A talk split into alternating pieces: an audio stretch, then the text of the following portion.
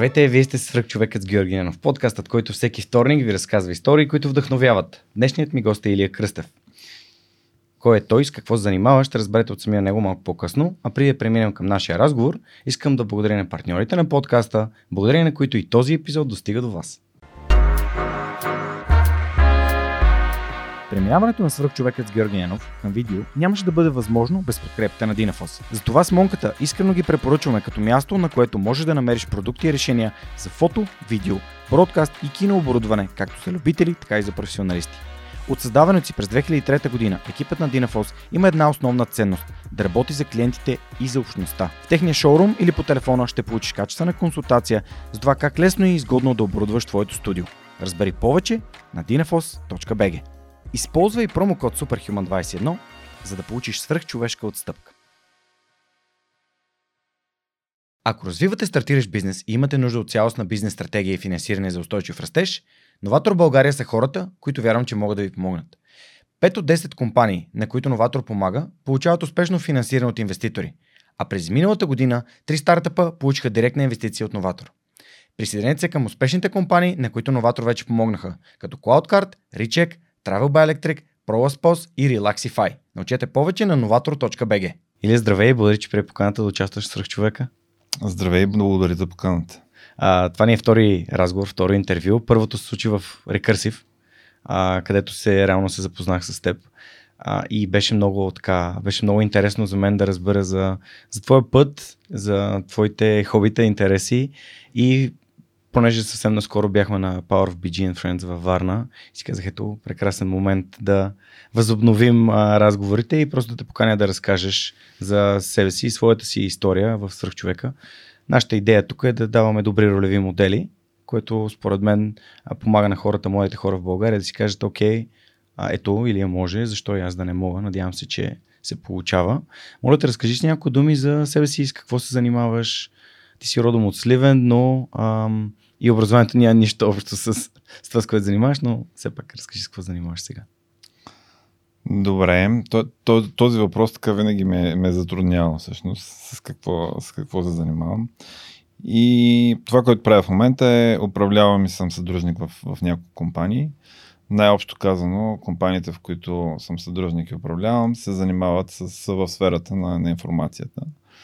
М- правим продукти, сервизи за, за глобални пазари. В България имаме общо доста малко, доста малко интереси.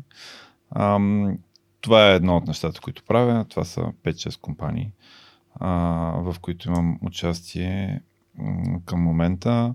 Също така се занимавам и с а, животновътство, а, доколкото пак това ми е, а, не ми е основна, основна дейност, естествено. Това е по-скоро хоби. А, имам ферма за овце. Малка ферма за овце. А, също така, доста активно всъщност се опитвам да се занимавам с образование. В настоятелството съм на, на два университета. Ам, също в настоятелството на IT гимназията в Бургас.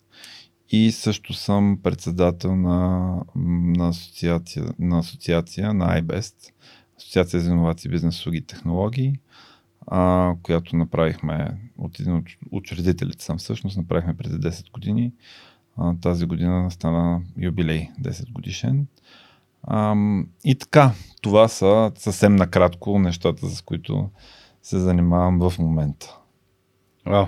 А, тук е много, много различни теми, а, но ще радвам да ги изследваме.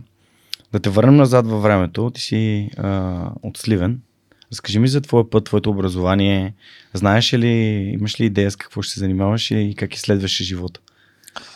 Ами имах идея като малък какво ще се занимавам. Исках да съм космонавт.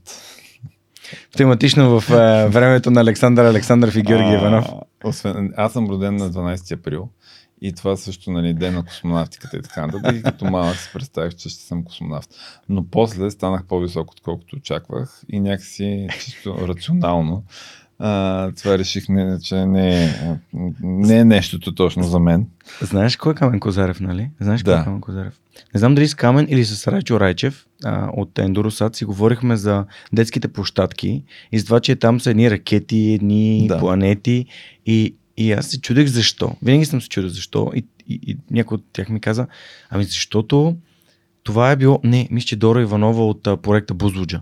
Тя казва, във връзка с а, деня, в който те са летяли в космоса, ли, нали, България и големия брат, mm-hmm. така е, е се опитвала да прокламира това постижение на, нали, на, на България да изпрати човек в космоса и затова всички детски площадки са имали тези космически реално елементи по, по тях. Та затова се пошегувах с... А...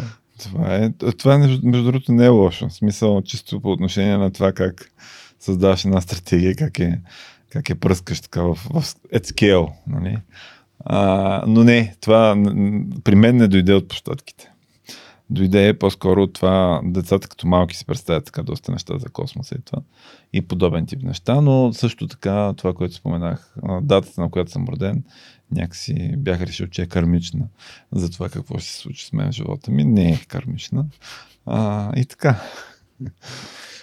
А, Кога реши да не се занимаваш все пак с това и да е, не, учиш да... а, Всъщност никога така и не стигнах до, до някакви реални стъпки по отношение на, на занимавката с, а, а, с, с, с това да стана космонавт. А, така че това беше рано-рано. И като малък, всъщност, а, така доста се занимавах с спорт. А, тренирах активно плуване. Първо до 5-6 клас после волейбол доста активно, а, състезателно плуване и волейбол. И всъщност аз съм завършил езиковата гимназия в, в Сливен. Mm-hmm. А, и след това бях решил да ставам лекар. А, съответно кандидатствах, съответно не ме приеха. Стигаше ми бала за стоматология. Майка ми сигурно още не ми е пустила, защото майка ми е стоматолог. А, аз бях решил, че това няма да е точно нещо, което си представям, че ще правя цял живот. Та, вероятно, още не ме простила, простила за това, че тогава се отказах да бъда стоматолог. И, и така, и после, всъщност, така, вече живота ми извади извън Сливен, но преди да ме извади извън Сливен, всъщност след като завърши гимназия, а, бях направил един компютърен клуб в Сливен. Тогава, това, да, това е 90-те години, втората половина на 90-те години. Беше доста интересно. В смисъл, така, доста беше един вид дивия запад, нали? В Сливен е така известен и като, и като град, в който град на крайности. А, особено в, а, в този период от време. Та, с, с приятели бяхме направили един компютърен клуб, денонощен. А, и правихме турнири и така. Имаше доста интересни моменти покрай този компютърен клуб. А, нали, тогава бяха популярни StarCraft. StarCraft всъщност беше нещо, което mm. не много се играеше. Имаше Quake. Турни... Quake, да, точно така. Знам, аз съм а, дете да. на 90-те, да. така че аз съм бил от тия деца, които играят по компютърните клуб. Да. А, но беше интересно. Това ми е всъщност първия, така, първото Кол, преживяване. Колко компютърни, колко компютъри имаше вътре? Ами 14 или 15 компютър, нещо такова. А, беше интересно от гледна точка на това как го финансирахме това нещо.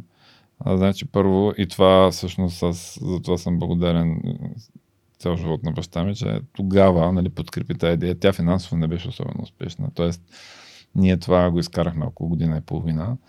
А, успяхме да върнем парите и, така нататък, но а, беше добър, интересен експириенс. Но тогава баща ме подкрепи и тогава взехме заем от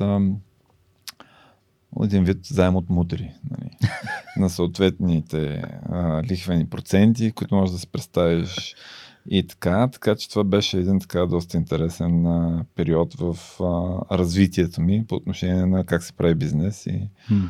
Ам, и да ти кажа честно, доста ми е помагал в, а, в следващи моменти. Но това продължи около, да, около година и половина. Бяхме направили нещо като малко, не ресторант, но правихме и храна там. Нали.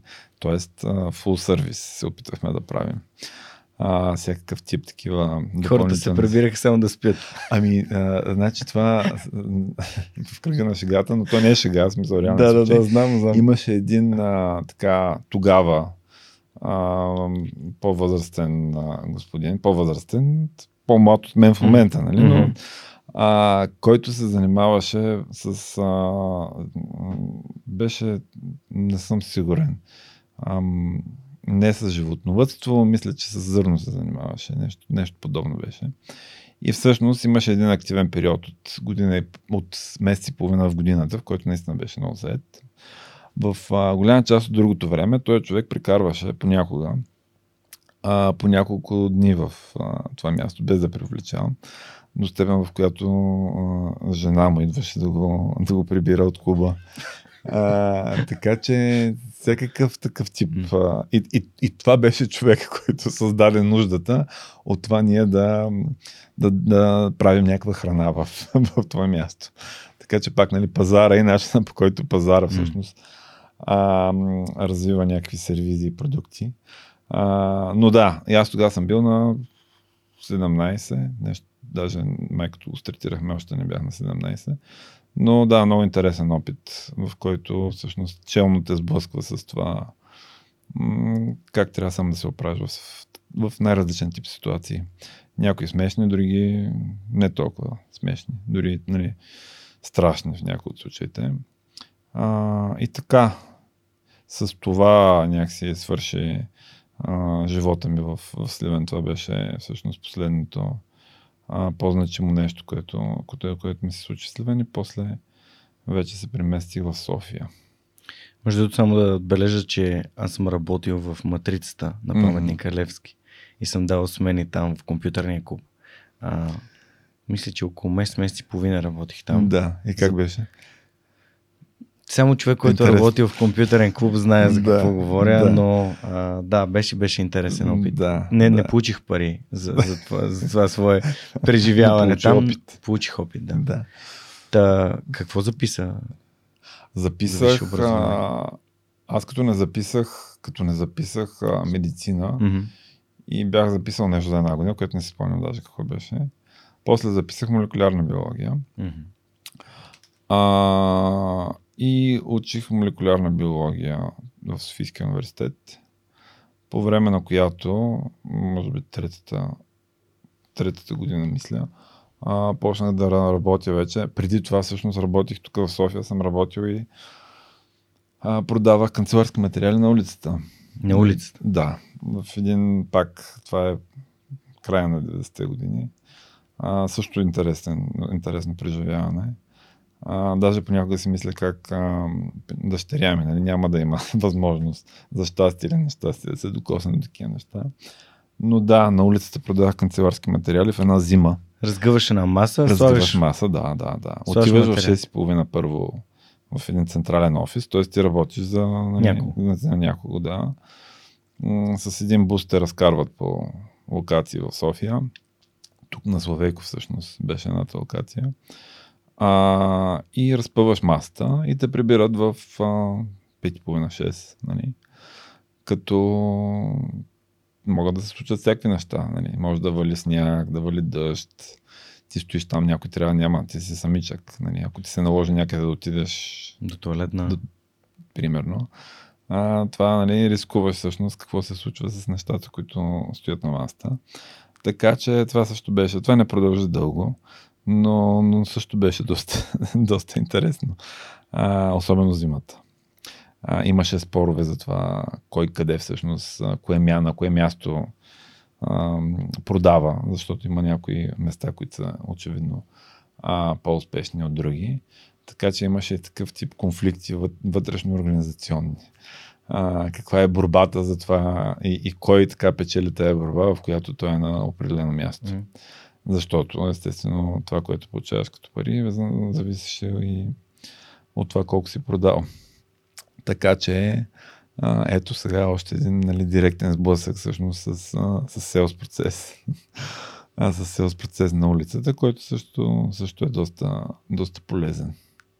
Защо си, защо напусна тази работа? Ами тя, тая работа, какво да ти кажа, аз след като свърших това с, а, в Сливен, тази работа ми беше а, сега, може да се представя, аз сезона, в който почнах тази работа, значи без да привлечам, имало едни, в които съм изкарвал няколко лева. Нали? И съответно, това не е нещо, което в крайна сметка може да те а, може да те изхранва. И това беше в някакъв период преди да почна да уча молекулярна биология и имах време, което после нямах. А, така че а, за, за това mm-hmm. от една страна не беше достатъчно. финансово. Да. Пак колко съм си помогнал финансово и колко съм си помогнал по-скоро някакси психологически като опит. По-скоро това е ценното от, от, от този период от живота ми, отколкото финансовата помощ. А, и после, да, после почнах да учим нуклеарна биология. А, и във втори или трети курс а, почнах да работя на практика в тази компания, в която в момента съм съдружник и управлявам една от компаниите. А, тогава беше интересно, защото значи представи това е 98-99-та, края на 99-та. Mm-hmm. А, тогава това, което имаме в момента като а, бизнес в България, не, съществува, не съществуваха такива неща. Имаше много малко компании, които работеха за, за износ, каквото и да е за износ. А, така че тогава всъщност ние, хората, които стартирахме в началото тази компания, на практика една немалка част от тези хора бяха от Сливен. Просто word of mouth и един води други и, и, и така нататък. Имаше сигурно 7, 8, 10 души от Сливен, нещо такова. Mm. А, имаше и мои съученици, двама-трима, с които а, бяхме заедно. От моята гимназия имаше общо, може би, 6-7 души, нещо mm-hmm. такова. Така че м- тогава, нали, това, това беше много интересно. Аз почнах нощна смяна тогава като каза, че се работи в матрица нощна смяна, аз работих, тогава индексирах, а, индексирах новини нощна смяна. През деня ходих на лекции. А, на лекции. През нощта ходих на работа три дни в, а, в седмицата.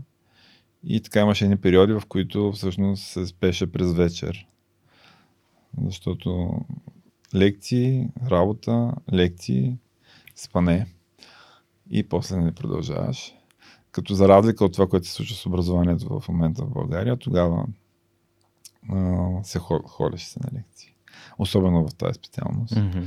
А, нямаше как да се виж. Не си първият да си... молекулярен биолог, който ми е в подкаст. Да. а, нямаше как да се виж. Аз, между другото, не съм, не съм, а, съм завършил семестриално, така и не, не, не, не я затворих тази страница изцяло. Ти си дропаут, като Коста да, Юрданов да, в И не да, само. Доста значи, да. А, това вече ми беше много сложно накрая. В смисъл това да работя и, и на практика, особено последната година, там нещата доста ескалират. Тоест, Като време, което трябва да.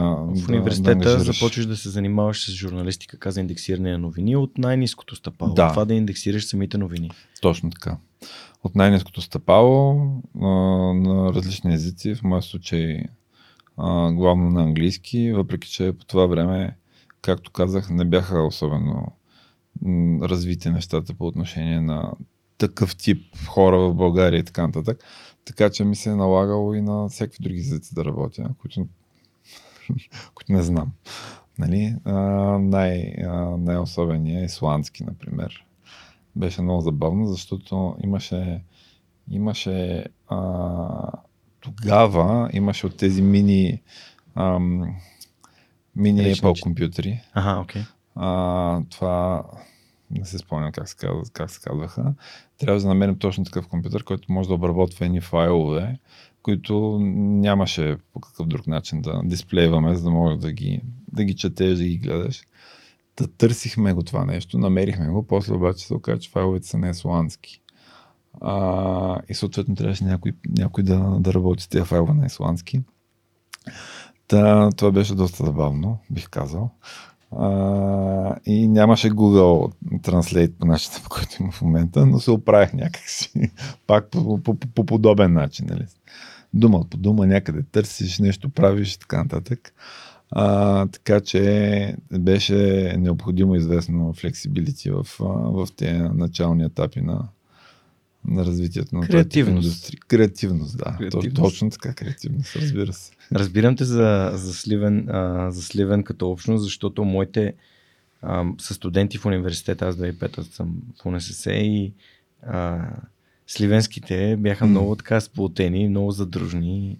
А, това от остана уста си е много устойчив начин на привличане на кадри. Така е, да. Хора, които познаваш, знаеш, че можеш да разчиташ на тях. Ами то това продължава и нали, за остана уста и всъщност доверието, което създават хората едни в други. Mm.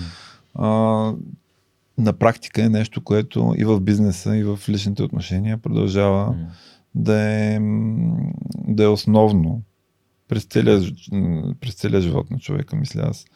Аз да ти призная честно, това по отношение на това word of mouth и начина по който правиш бизнес, голяма част от нещата, които ние правим като компании, а, на практика се случват през word of mouth.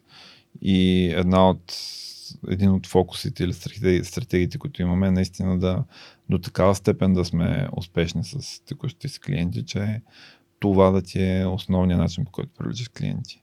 Не е толкова, не само с някакъв структуриран маркетинг, селс и така нататък, а на практика приоритетът е това как третираш и какво правиш с текущите клиенти и голяма част от, да не кажа голяма, над 50% от, от новия ни бизнес и въобще как се развиват тези компании, идва от текущи клиенти, които или дават референси, или някакви хора се местят в други компании и така нататък. И това е.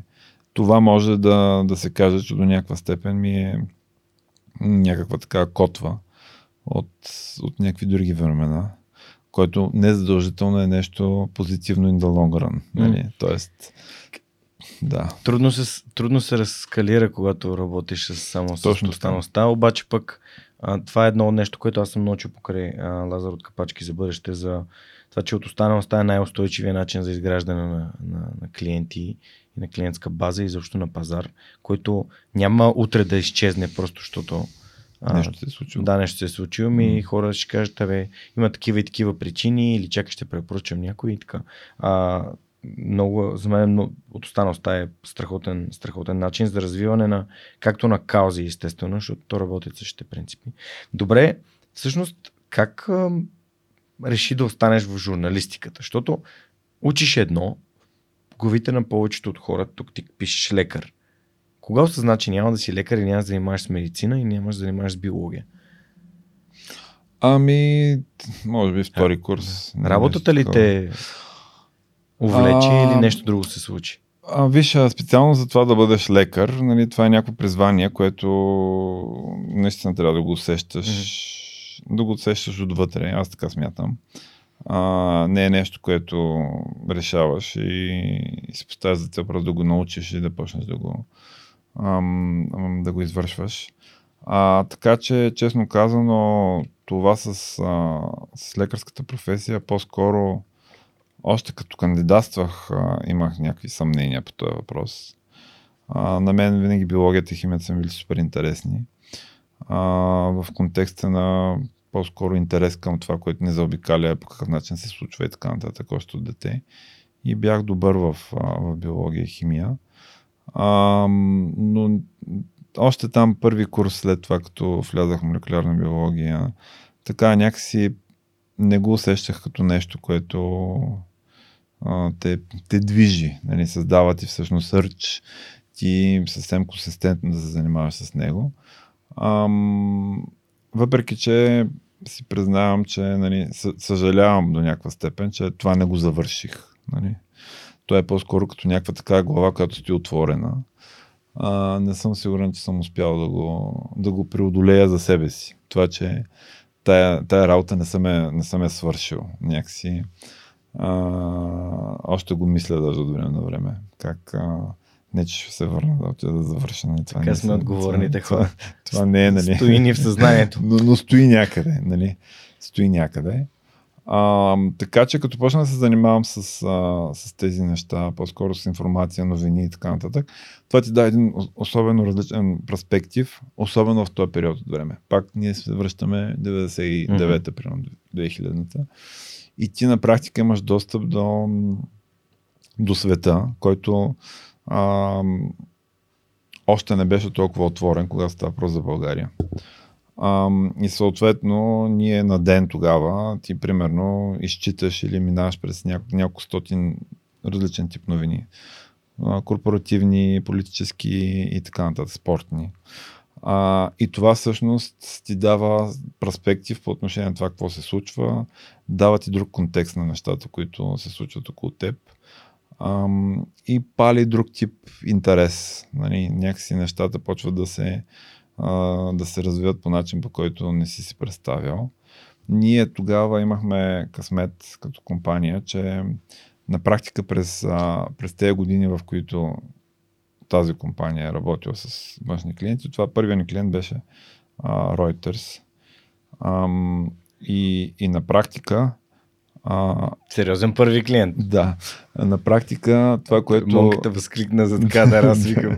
а, на практика това, което се случи е, че индустрията, глобално индустрията на, на, на информация а, е една от индустриите, които се развива най-динамично.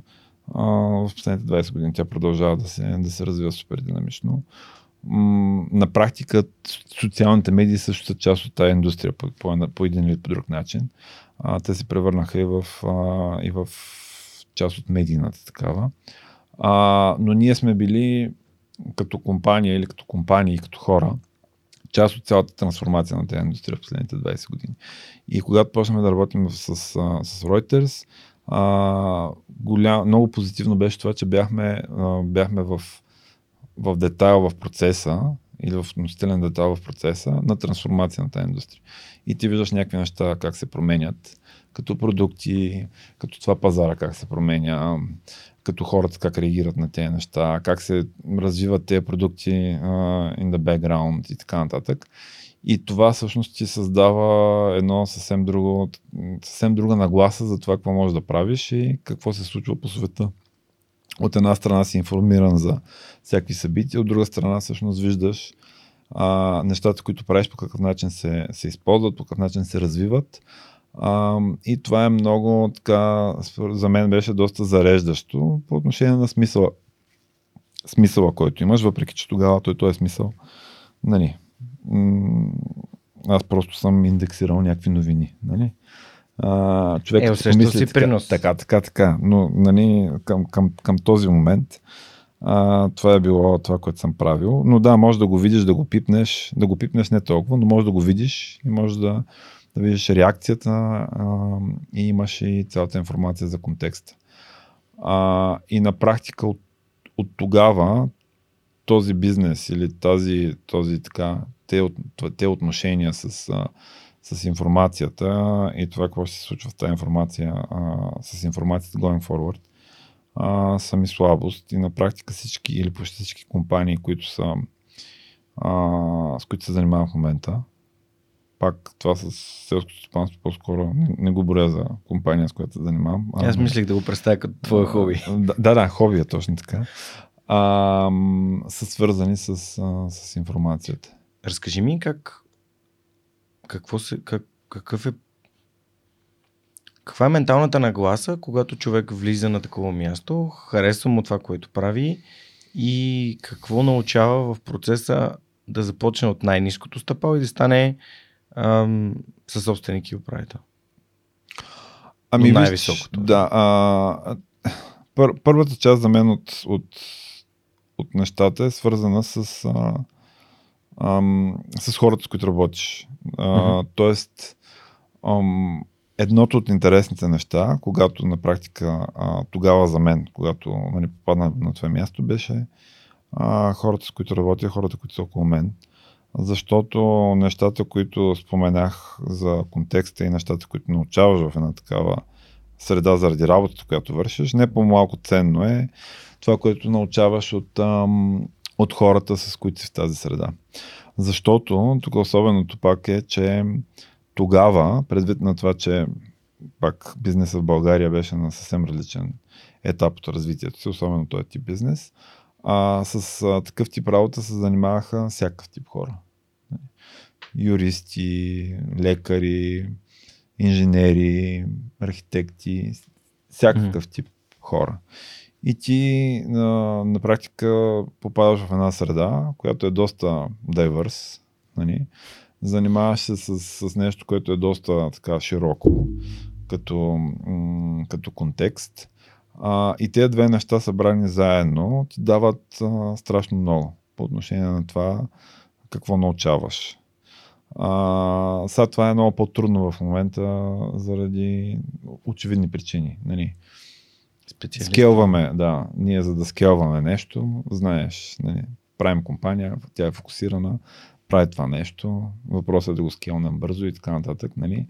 И по-малък е въпросът колко е колко е широк контекста или колко време имаме за това да, да сме широки по отношение на интересите си, какво обменяме като информация и така нататък, защото това пречи на, на скелинга на съответния продукт или сервис. А, така че това за мен беше, а, беше много ценно тогава. А, след това вече а, някакси, може би, а, спортния елемент нали, влезе в, а, в действие. В смисъл, а, аз по-скоро съм свикнал някакси да мисля за себе си като човек, който трябва да е успешен. А, което не винаги е особено позитивно. А, тъй като по път се занимавам с неща, които очевидно не се справям както трябва, но нали, настоявам да продължавам да се занимавам с тях. Така че това не е много препоръчително. В състезателния характер. Да, но да, заради състеза... да, точно така. Нали? Трябва да участваш с някакво състезание, не, нали, не е просто да участваш, не, не е просто да участваш, трябва нещо да се случи и да има крайен резултат и ти да си, да, да си отпред. А, и това някакси, това може би идва и от, до, ня, до някаква степен и от дядо ми. Значи аз съм кръстен на, на дядо ми който беше от Сливен и който е легенда всъщност в, в коезденето в България. А, сега това е нали, преди доста години, така че сигурно нали, е, коездачите сигурно го знаят. Да, коездачите го знаят. Би, би трябвало да го знаят. Илия? Илия Кръстев. И той е Илия Кръстев. Да. И там... А... Ох, тези, и, моя дядо и той е така доста известен. Той е настроителен техник в Горна Ряховица там. Та, и, това знам какво е да си... Да. Ами то беше много особено, защото той после беше и треньор по коездене, пак беше там в топ 10 треньор на годината и така нататък. И всъщност, нали, аз като бях малък, това можех да го виждам все още нали, като нещо около себе си. А, уважение, нали, те му правиха някакви юбилеи, на които се събираха страшно много хора. А иначе, като са ходили на Олимпиади на времето, той нали, човека купи медали, снимки и така нататък и навсякъде ги посрещат някакви пълни площади. Нали. Тук не ти говоря само за Сливен, нали. А като, mm-hmm. а, като цяло. Златното поколение на, на, български, на българското колездене и така нататък. Там има и други от Сливен, има Милко Димов, има купа в момента такава състезание, което е на тяхно име Милко Димов и Илия Кръстев. Така че а, това на мен ми беше създало някакъв а, може би и комплекс, такъв смисъл. Комплекс трябва ултимат да защото дядо. ако трябва да си да. като някой, то е един вид нали, комплекс. А, но няма начин нали, аз да не правя нещо свързано с спорт или няма начин в някакви неща, в които участвам, да не съм успешен, защото mm. това е някакси, което хората очакват. Особено пък ако носиш неговото име. Нали. Което пак а, не мисля, че като цяло особено позитивно. А, но при мен нали, така, се, така се е развил в, а, в живота ми. Как го осъзна това нещо? В принцип си иска някакво много високо ниво на осъзнато, за да си кажеш защо се старая да бъда като някой, който това не съм аз. Нали? Ами виж, то е някакси... То това с времето и с годините. Нали, не, мислиш по тези теми и аз, а, а, и аз съм стигнал до това, че това на практика. Защото аз имал, имал, е, имал е случаи, в които съм посредствен в нещо, което правя и пак успявам, дори да съм, бидейки посредствен, да съм успешен. Нали? И, и той идва от някакъв такъв вътрешен, а, нещо като вътрешен двигател, който те кара всъщност нали, да, да преодоляваш посредствеността си в, в, някакви, а, в някакви неща с, а, с воля, с с постоянство и така нататък, защото си фокусирам върху някакъв а, крайен резултат. Но, както казах, това не е особено. Не бил го така не е нещо, с което човек така може да се чувства добре. А, защото до някаква степен може да, да, да, да се сблъсква с някакъв а, твой тип аз, т.е. ти кой си, по какъв начин се определяш, кои са нещата, които искаш да правиш, така нататък. Аз с дядо си като малък имах така сблъсъци а, на, поли, на, политическа, на политическа основа. А, значи аз съм бил, може би, още преди гимназията. А, и имах на нали, плакати на СДС, там лъвчета, лепенки. Ходихме, гледахме някакви филми, имаше клуб такъв в клуба на СДС в, в Сливен. А, всъщност пускаха детски филми. И подобен тип неща. И дядо ми беше така доста скептичен по отношение на това. Та се, имахме, имахме спорове за тези плакати, имам ли плакати в стаята и подобен тип неща. Тоест, нали, има го и този някакси... А, Сблъсък на поколението. Конф, да, конфликт. Наскоро ме бяха поканени, понеже подозирам, че дядо ти е по-скоро бил фен на, на режима. На, на социалистическата партия. Тогава, да. да. А, наскоро ме бяха поканени в Бъстава и понеже аз много се преценях да отида в телевизията на БСП, да. защото аз говоря за предприемачество и образование да. и всъщност това са теми, които, нали, особено нали, предприемачеството. И се чудих как да, да поставя някакъв тип а, Easter egg, се казва mm. нали, във филмите на Великденско mm. и в разговора, който, който да стане ясно, че аз не, под, нали, не подкрепям. Там съм като човек, който прави други неща. Като ме питах коя е любимата ти книга, аз казах, това си правя, ама не на Иранта. Е, това ти се е получило добре, да. Което е реално е Библията да, нали, да, капитализма да, и да. всъщност нали, свръх човека олицетворява именно един атлас, един човек, който държи всички проблеми и възможности в ръцете си. Та, и аз и, имаш ли реакция? Или не, не, водещи изобщо да. не. Да. Ами, не, виж, а, то това е интересно, нали, то това е някакси друга тема, но ам, като каза в телевизията на БСП, аз по принцип а, и, и разбирам този конфликт, mm. в който се чудиш дали да отидеш някъде, защото е мястото на където отиваш под някаква форма те определя. Нали? Асоци... А, да, има асоциация. Да, определ... да определяте е. за външния Мгм. свят под някаква Мгм. форма. Да, слагат и а, други а, печати. Но, но на практика това смятам, че е проблем. Проблем е по отношение на това а, смислени хора по какъв начин всъщност стигат до други, до други хора. Това беше нещо, което ми ме накара да отида. Да, защото а, ние сме доста капсулирани. А, не винаги го осъзнаваме това нещо. А, и всъщност средата, в която живеем, обществото, в което живеем, няма как да се промени само с нашата капсула. Колкото и голям да става а, нали, економиката да става, бизнеса, нашия бизнес, някакси тази екосистема, тя е много малка част от, от хората, които вземат решения в държавата. А, и дори сега м- на мен ми направи впечатление м- тук по време на тези последните Мгм. протести и така нататък. Ам, това капсулиране, което е свързано с комуникацията. В смисъл. В социалните мрежи беше почнало това с, нали, кои са хората на площада. Мгм.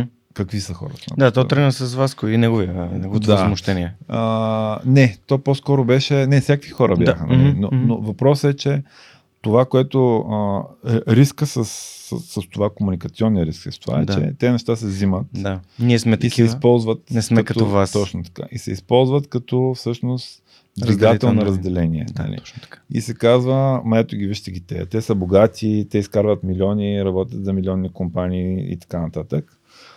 И си мислят, че са нещо повече от точно, вас. Точно така. А ние сме Ужасно е това. А, всъщност някакви хора, които са... А, а, разбираш, това на практика подклажда под някаква форма а, това разделение. И аз, и аз за това а, всъщност моето отношение по тези въпроси е свързано с това. Всеки, който иска да говори с мен, нали, аз, аз съм готов да говоря с него, без значение какво е. Мгм. Особено по теми, които са, които са такива Гранични. разделящи. Да. А, защото същото е с, а, с приятелите във Фейсбук. Нали, хората някакси почват да се ограничават на, на база пак отношение, примерно към Русия. Аз, аз го разбирам това, естествено. Нали? Мгм. И моята снимка е с украинското знаме и така нататък. Въпросът е обаче, че колкото повече се затваряме в тия, в тия капсули, а, толкова е по-трудно на практика съдържанието на тия капсули да излезе извън тях. А, и аз, примерно, по такива теми никога не съм махал никой от френдлистата М, си. Аз, в принцип, съм по-консервативен по отношение на, на, на френдлистата си, М. но и в момента имам хора, които са супер интелигентни и така нататък и са на доста различна позиция от Мгм. моята. И по тези Да. въпроси. Мислих да те питам, даже тук си забелязах, а, отбелязах да те питам за дезинформацията, Мгм. защото то, това е едното. Те тия двете неща са малко или много свързани. Едното е използване на информацията, така че просто се създава разделение. А, а другото е просто пускане на дезинформация или така наречения нали, газлайтинг. Мгм. Тоест, а, например, как се измислят измислени а, врагове. Например, ако едната част казва, че примерно ам, някакъв крупен български бизнесмен управлява всички медии и им каза какво да пишат и те са подкрепа на дадено правителство, веднага се измисля друг герой, Да. който трябва да бъде като а, нали, а, лошия. Като контрапункт, да. Абсолютно контрапункт. М. И без значение този човек дали изобщо има нещо общо с това. Сега не говорим сега, защото подкаста Да. не е политически, ами говорим за концепцията. Мгм. А, концепцията е, измисляме си нали, враг, срещу който да се съюзим. Тези, които сме правоверните. Мгм. А, и вчера, м- нали, за да се, само да си довърша нали, идеята, вчера слушах един много така странен епизод на моите приятели от 2200, които бяха поканали Али Безсмъртния, който е един ам, иранец, който се е занимавал с... бил е част от войната между Иран и Ирак, която е обявявана от религиозните водачи като свещена война и която той в един момент той е карал камион с войници към и от фронта и той е установил, че всъщност не може да е свещена война, защото нали, религията е любов, т.е. смисъл на вярата е любов, а пък войната е точно свещена война е оксиморон, нали, защото тя е мъчение, Ако е убийство. война, няма как да се Няма как да е свещена. И той, ам, за да избяга от това нещо, почва да занимава с наркотици. Нали? Там в М. да, хашиш, трева и така нататък. И на една става сбиване, в което той убива човек. И казва, моята вяра не ми позволява аз да, да, да, да получа опрощение. Защото се изкупува само с друга кръв. М. И от, той бяга, отива в България, тук попара 90-те години, а, Дивия Запад, М. а, раз- решава, че тук ще продължава да си, да си живее като престъпник, защото в неговата глава той няма друг път вече. Той е убил, значи той е престъпник. А, и започва нали, да, ги, да ги прави тези неща. И, и всъщност ам, той успява да, да си промени мирогледа, когато открива друга гледна точка, който разбира, че при християнската религия опрощението е нали, най- най-върховното нещо.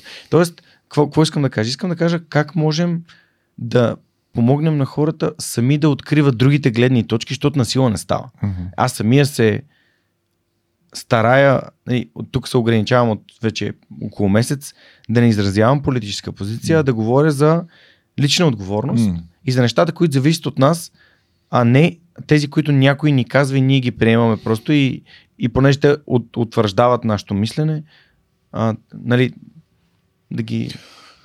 А, виж, според мен, не значи дезинформацията по принцип една от целите й е а, за мен да, да, създаде, да създаде разделение. М. Нали? М. И то, това са разделение след като го създаде, да го на практика да го затвърждава. Защото това, което се случва, когато имаш разделение в едно общество, защото те групите са най-различни. Не са, не са две групи, които са разделени, те са най-различни, нали, подгрупи и така нататък. Това е като да си фен на футболен отбор. Нали? Също. То е, нали, имаш някакви хора, които мислят точно като тебе и понеже в момента медиите и социалните медии ти дават възможност на практика да намериш 15 души, които мислят ама точно като тебе, това е твоята малка група. Всички други са ти а, врагове. Компромисите, които си готов да правиш, са много малки. А, и колкото повече са тия групи, толкова на практика е по-невъзможно да имаш едно общество, което е структурирано по начин, по който нали, демокрацията работи, нещата се случват и така нататък. Нататък защото такова общество, което е до такава степен разделено, то е много по-лесно манипулируемо. А, така че целта на, на, на, на това занятие е да, да няма всъщност основа за диалог. Разбираш ли? Не, значи това как хора хората си мислят, че говорейки си в, в интернет или не говорейки си в интернет, изчерпва всъщност активността им, когато става въпрос за а, групи извън тяхната група или извън тях самите. Това е много сериозен проблем, защото хората забравят а, и някакси това като едно от основните, ако щеш, разлики между хората и животните е комуникацията. А, и това ние да, тая комуникация или способността ни да комуникираме, тя закърнява в последните години. Това, че presumably или уж комуникираме с много повече хора, защото ние самите сме медиа, а пък какъв експожър имаме и така нататък е чисто заблуждение по отношение на, специално на способността ни да комуникираме. И колкото повече тази способност закърнява, от една страна, от друга страна, колкото повече имаш такова разделение на обществото, крайният резултат е, че имаш едно дефрагментирано общество, което е лесно манипулируемо. Виждаш, нали, по най-различни теми.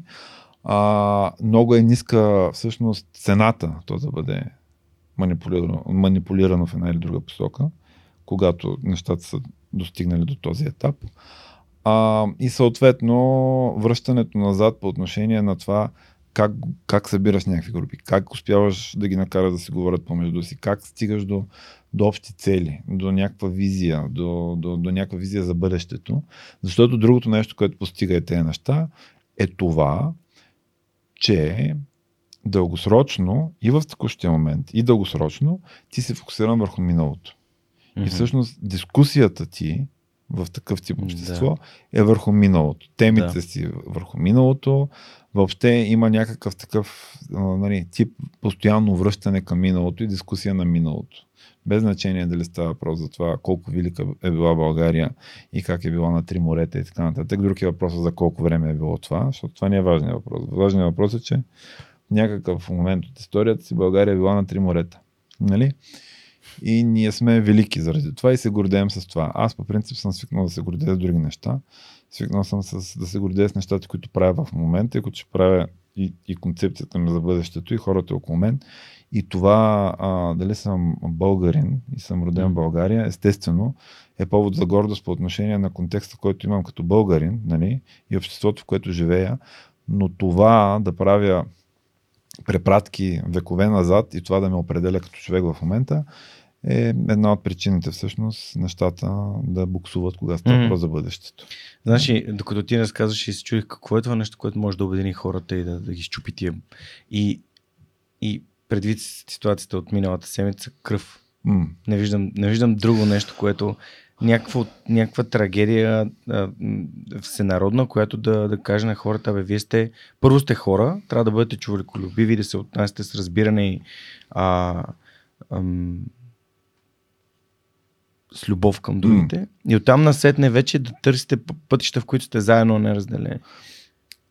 Това е така. Проблема с това обаче е, че а, защото това с кръста се случва доста пъти в последните години и ти знаеш за колко време продължава това нещо. Да. Нали? А, и дори и тези моменти, за съжаление, mm. а, всъщност се използват до по-голяма степен за пак за някакъв тип пропаганда и а, било то медийна, било то политическа, да. отколкото за реално, за всъщност консолидиране. Някакъв тип, mm. да, някакъв тип промяна, която да е а, по-дългосрочна и смислена. А, и пак, и, и според мен това е пак една от причините за това е това, което си говорихме за обществото и всъщност дефрагментирането на това общество, когато става въпрос за различни групи в него и така нататък. Но виж, е, интересно е и друго. А, нашето общество а, не е уникално по отношение на тези процеси. А, в много други места се случват същите процеси. Тъжното за нашето общество е, че при нас наистина те са в доста по-голяма степен, отколкото такива подобен тип процеси а, в Западна Европа.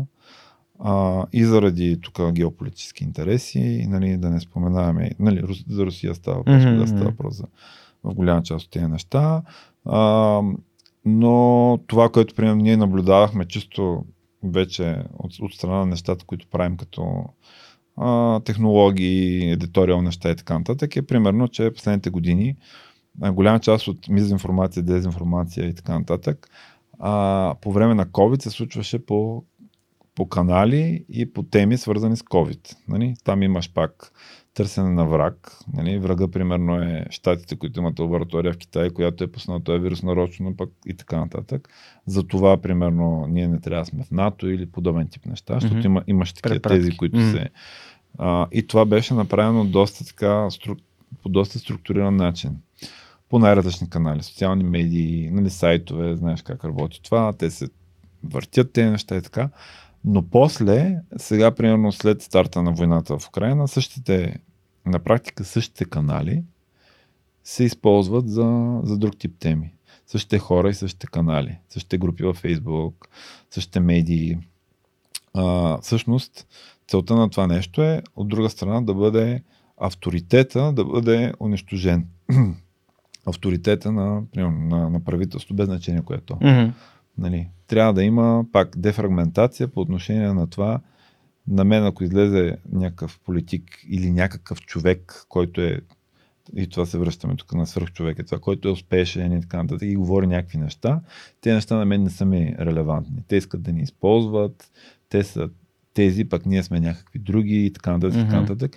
И това нещо, то се създава с години, налага се и после се използва. И тъжното също така е, че в момента, защото има доста така, разговори за това как има ботове автоматични, нали? има такива наистина, но последните всъщност година, две, три и повече, все повече от, от този контент всъщност не са ботове. Нали? Не са хора. А, а са хора, които вярват в нещата, които пишат и така нататък. И това е една от причините за това, за това ти кам, че mm. това разделение всъщност и стоене в капсули а, на практика помага на този, mm. на този процес. Дълго време се чудех с кого мога да водя такъв разговор и това просто някакси от, от самия, от, самия контекст да. стигнахме до тук. Когато започнах с човека преди 6 години, а те са точно 6 години, аз си дадох сметка, че това, което на мен ми се струва, че движи обществото надолу и назад, а, е безсилието, което се чувства, когато знаеш, че нямаш абсолютно никакво, никаква, никакъв принос към това нещо да тръгне напред. Тоест ти се чувстваш като един а, наблюдател на влака. Седиш отстрани и гледаш, той върви. Обаче, нали, ако някой ти каже, добре, ако всеки един от вас, нали, то влак, той се движи по някаква инерция, нали, започнете да дърпате влака. Mm. Всеки, по-отделно, в някакъв момент вие ще толкова много хора, че успеете да го спрете. В смисъл, просто по една малка крачица, една малка стъпчица, си казах, добре, ако искам да направя нещо добро, то, то, трябва да провокирам хората да са отговорни и да са проактивни. Просто да правят неща, без значение. Защото когато ти правиш неща, ти вече си фокусиран върху нещата, които правиш и не гледаш тези, които не зависят от теб и не можеш да ги промениш. И ам, това беше една от причините да, да, да започна изобщо с един таблет, този подкаст, който сега е някакъв тип за мен символ на това, че има ги белите лястовици и те не са една. Те са много, mm-hmm. десетки стотици. Та, ам, радвам се, че го споменаваш, защото ако някой си даде днес сметка, че четенето на информация единствено и само от, от телевизии, медии, социални мрежи и така нататък и го кара да се чувства безсилен или я, а то това е първата крачка, както ти каза, започвам да мисля за тази тема. Mm. И ти като мислиш, добре, защо се чувствам безсилен, как да не се чувствам безсилен, започнеш да задаваш въпроси, рано или късно стигаш до твоите отговори. Няма нужда да са чужди отговори, но да са твоите отговори. Така че за мен лично а, това е правилното. Добре, да, да те върна на, mm. на въпроса а, за пътя от най-низкото до най-високото стъпало, защото той в работата малко или много е същото първо правиш това, което шефове ти казват, нали, ти се чувстваш като сега нямаш mm. решение, обаче колкото повече нагоре а, се качваш, толкова повече имаш отговорности, някои неща зависят вече от теб, основно от теб. В един момент хората се допитват до теб. Значи тук за мен, за мен конкретно нещата бяха две. Едното беше свързано пак с това, което споменах. С а, с това, кое, как, как се научен да, да носиш отговорност. Нали? Ам, те учи да носиш? Тоест, еми аз това някакси за мен това в ранните ми години беше през спорта. А, и може би през брат ми и сестра ми.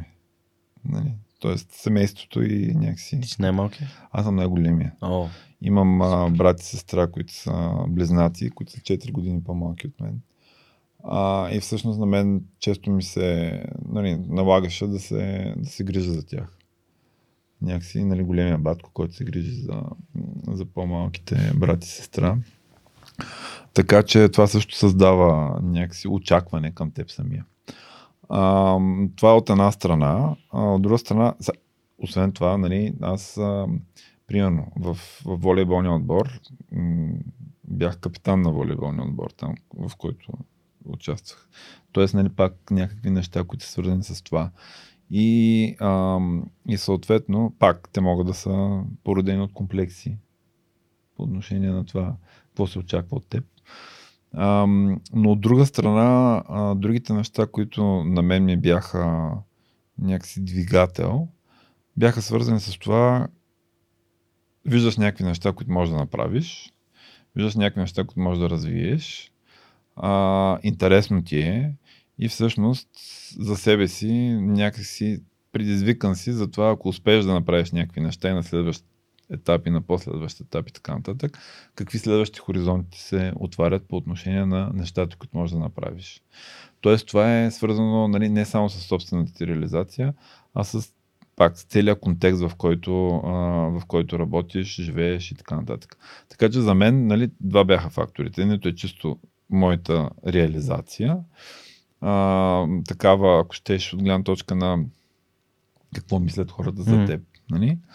А, но другата беше свързана с това, моята реализация от гледна точка на това, аз до какво имам достъп като решения и как взимането на един или други решения може да ме разшири всъщност кръга от неща, върху които имам към този момент, между другото, контрол Мгм. беше по-скоро думата.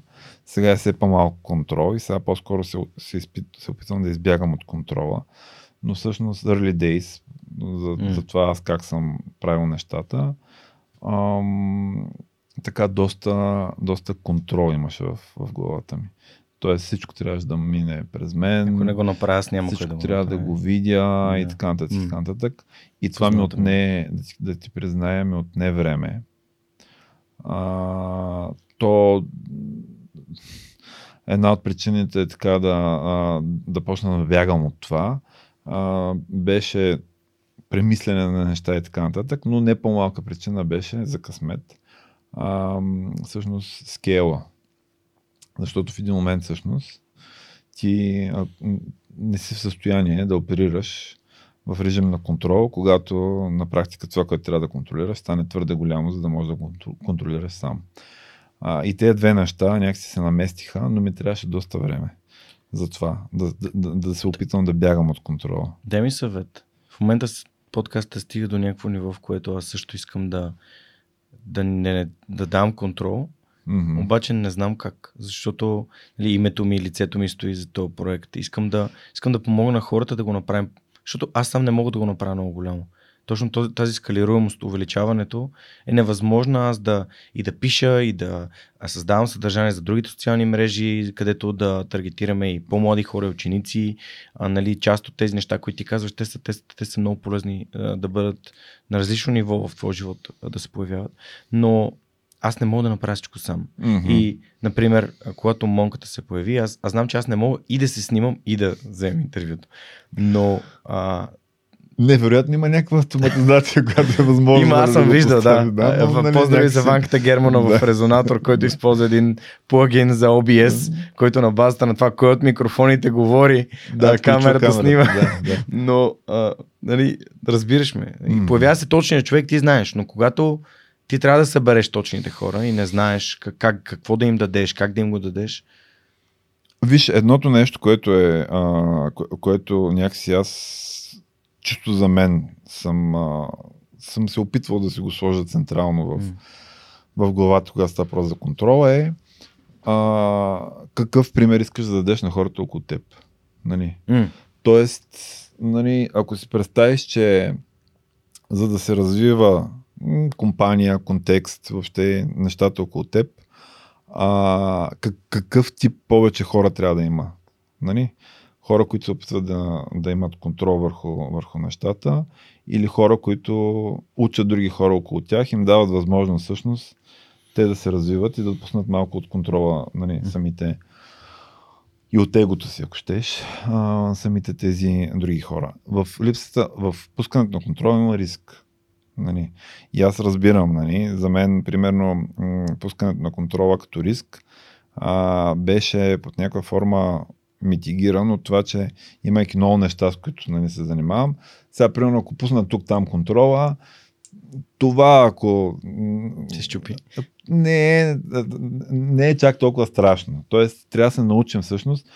Контрола е брат с а, страха от, от провал. Всъщност, те вървят ръка за ръка. И на практика нали, най-големия стопер на това да пуснеш контрола е, е, е страха, по принцип страха от провал. И ти можеш по всякакъв начин да си го въртиш в главата, че това всъщност е страха от провал на това, което правиш, да стига примерно до толкова хора, който е в момента и така нататък. И така нататък. Но той ултимат ли е страх от, от провал. Нали? Може да си го украсиш по всякакъв друг начин. А... Това се превърна в едно менторство, тук, не, за което съм ти благодарен. Не, не, не, не, напротив, напротив. Да. Не, не, в смисъл, а, нещата трябва да се казват в истинските да. им имена и аз, и аз оценявам, че го казваш. Ти да. Благодаря. А не, защото, да, да, защото при мен нали, беше, беше така. Нали? И всъщност, когато можеш да си позволиш и приемеш, че mm-hmm. може, може да се провалят някакви неща, някакси тогава дишаш по, по-спокойно и, и си по-готов всъщност част от този контрол да го... Но и друго трябва да разбереш, че в този случай сигурно си го разбрал, но, но по принцип всички хора трябва да са наясно, че ам, с държане на контрола, естествено, има някакви гении, които нали, контролират цял живот. Нали. Илон Мъск, примерно, е очевидно е някакъв тип контрол фрик. Там има и други, други такива хора, които са ултра успешни. Стив нали? Джобс. Да, могат да спят там, спи в фабриката и така нататък, и така нататък, и така нататък. И така. Но тогава, според мен, вече а, нещата са крайни по отношение на егото. Mm-hmm. Нали? Mm-hmm. И аз затова казвам, че другото нещо, което е свързано с това, искаш ли да контролираш всичко или искаш да създадеш среда, в който ти даваш пример на това как повече хора могат да са, mm-hmm. да са успешни, да участват в, в, в, в, по някакъв а, начин в а, това, което се създава. А, ако искаш второто, а, това всъщност трябва да е цел, която е част и от загубата на контрол и какъв искаш да си ти, за да могат да имаш повече хора около тебе, такива, каквито ти си представяш, за да можеш да си успешен като организация, като общество и така нататък. Същото е между другото и в политиката. Аз без да, нали, защото кажа, че не е политически така е, но а, защото а, аз не вярвам в по принцип съм умерен в това да вярвам в герои. Нали? Mm-hmm. Защото проблема с, с героите е, че те както са герои много трудно. Ако имаш малък, малък, ако имаш герои, това означава, че те са малък брой. Нали? Иначе нали, имаш друго. Героите лесно могат да се превърнат в чудовища. Нали? Трудно могат да бъдат заместени. А, и на едно общество, което му трябват герои, очевидно има някакви проблеми. Нали? Защото политиката трябва да е политиката, бизнеса и така нататък трябва да е някаква екипна работа. И проблема с това да е екипна работа в някои от случаите е наличието на герои. Uh-huh. А, и трябва да сме много внимателни по отношение на това. А, Лидер ли да или създаваме, герой? Да, uh-huh. да създаваме герои. Uh-huh. Ние като общество така имаме доста. И това може да се види дори последните две години с политическата ситуация, в която нали, от, от yeah. нищо става нещо, после става нищо. Нали? и така нататък. А, и това е за период от по-малко от година. А, така че това с героите много внимателно трябва хората да, да според мен, mm. а, да процедират с, с това и, и смятам, че това е едно от нещата, които всяко едно успешен, успешен бизнес, общество mm. и така нататък трябва да третира тези теми по малко по-рационален начин. Айде така да кажа. Нали? Когато си се развил в твоята компания, всъщност става въпрос за идеята Pro, нали така? Ами да, в началото за идеята Pro, после той има има Dentrix, има Sinius и така нататък. Да. Но голямата компания, на която... Edata Pro. Да, Edata Pro. Така, в Edata Pro а, имаше ли момент, в който някой твой колега, някой по-нагоре във веригата те мент... защото сега за менторството веднага се сетих, има някой ти е помагал да, а, да, да се развиеш по-бързо, да си насочиш вниманието в нещата, които ти трябват, за да станеш по-знаещ, можеш. Мисля, по какъв начин си процедирал в такъв тип менторство, търсил ли си го, как си намирал правилните ментори и всъщност а, сега като гледаш отгоре пък надолу, mm-hmm. как процедираш с това менторство към хората, с които работиш?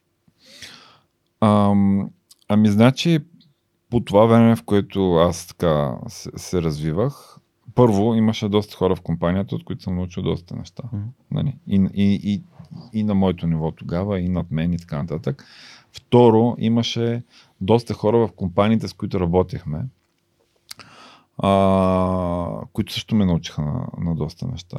Нали, това хора с 20-30 годишен опит. Аз това всъщност е нещо, което винаги ще съм благодарен на това, че имал съм късмет да попадна в тази среда и да се уча както от хората около мен, така и от хората при, при клиентите, защото някои от тези клиенти ни бяха доста близки. Ние имахме така ам, доста добри отношения с тях. А, така че това много ми е помогнало тогава. И друго, което правих тогава е, а, както си говорихме в началото, аз нямам нали, образование, бизнес образование, айде така да кажа, и технологично нямам. Ам, и тогава, може би бях на 25, 26, 27, нещо такова, Ам, тогава всъщност записах един, а, едно, един MBA, който mm-hmm. беше с ам, японски, т.е. японското външно министерство имаше някаква програма, по която в Emerging Markets правеха някакви инициативи, в които а, тогава това беше, мисля, с ам, кой университет не се спомня, економическия тук, а, не, okay. с, Тоест, а. ползваха фасилите на економическия да. университет, а пък те пращаха преподаватели от Япония и от, и от Штатите и бяха, бяха създали една група млади менеджери нали, от, от, от България, нещо на 30-40 души, нещо такова, а, което в продължение на година и половина, две години, uh-huh. нали, ам, идваха тези преподаватели от Япония. На мен Япония винаги ми е била слабост а, не бих живял в Япония, но иначе ми е супер интересна. Относително често ходих в Япония. Та тези хора идваха тук в България и съответно, нали, това, това също е било нещо, което ми е полезно. Най-полезното от това нещо беше, че на края на този процес имаше на база там на сега това малко. Но на база на, на най-успешните хора от този курс бяха пратени в Япония за един период от месец и половина или нещо такова. Mm където нали, аз ти си бил един от тях, от кинетик. А, но не, не знам, то може да е. Това беше, това беше okay. не Теодоси, на друго място. Окей, okay, защото знам, че и той е бил в такава Теодоси, Сега ще кажа. Нали, Теодоси на друго място го намерих, защото с Теодоси също сме а, колеги от, от образованието. Но в Япония бяхме месец и половина и всъщност това в Япония беше а, много полезно, защото си представи, аз съм бил тогава на 25-26 нещо. Mm-hmm. Те ни срещаха с C-level executives на, на всички компании, mm-hmm. които нали, сме чували mm-hmm. а, японски. Нали. Обикаляхме там в цяла Япония и всъщност отиваш и те ти правят срещи с, с топ менеджмента, които ти разказват нали, как, какви са им процесите, какво правят по отношение на TQM и, и нали, на, на Total Quality менеджмент и, и подобен тип неща, нали, там всичките mm. концепции, ходиш по някакви фабрики, гледаш как прилагат неща и така нататък. И това, това беше супер нали, полезно. А, а Талдоси го намерих вече още 7-8 години напред. С Талдоси там се познаваме. Понеже имаме а, една от компаниите, а, една от компании, с които се занимавам, има бизнес в Юго-Источна Европа. Mm-hmm. Медията. Има такива м- аналитични неща, новини, а, и така нататък, анализи. И на мен ми беше важно да има някакъв нетворк в Юго-Источна Европа. И най-лесният начин за този нетворк, който измислих тогава, беше да запиша още друг Executive MBA, който е в Юго-Источна Европа, в една, един университет в Загреб. Хрватска, да. И, и тогава, всъщност, това са хора от, тук, Мгм. от региона, там, оттам се познаваме с, а, с Теодоси. А, и това беше на различен етап, с различна цел и Мгм. така нататък, а, което също ми беше доста полезно.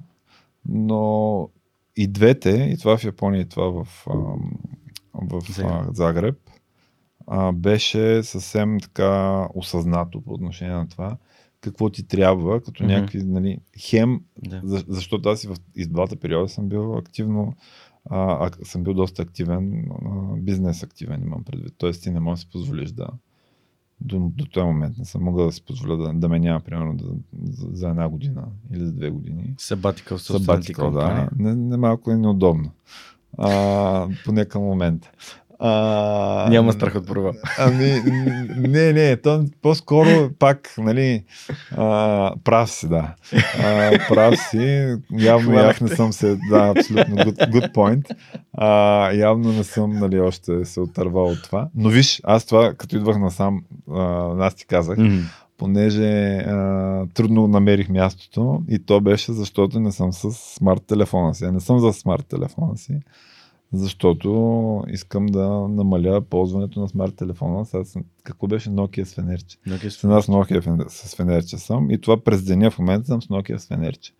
И съм с Nokia с фенерче, защото това под някаква форма е свързано и с пак допълнително отърваване от контрола, Мгм. извън от това какво време прекарваме по устройства. Защото нали, всеки е свикнал, че по всяко едно време може да ме намери. Да, да ми пише. Аз ти писах. Даже не знам откъде ми взимаш телефона. Обади се на някой. Обади се го, да, да.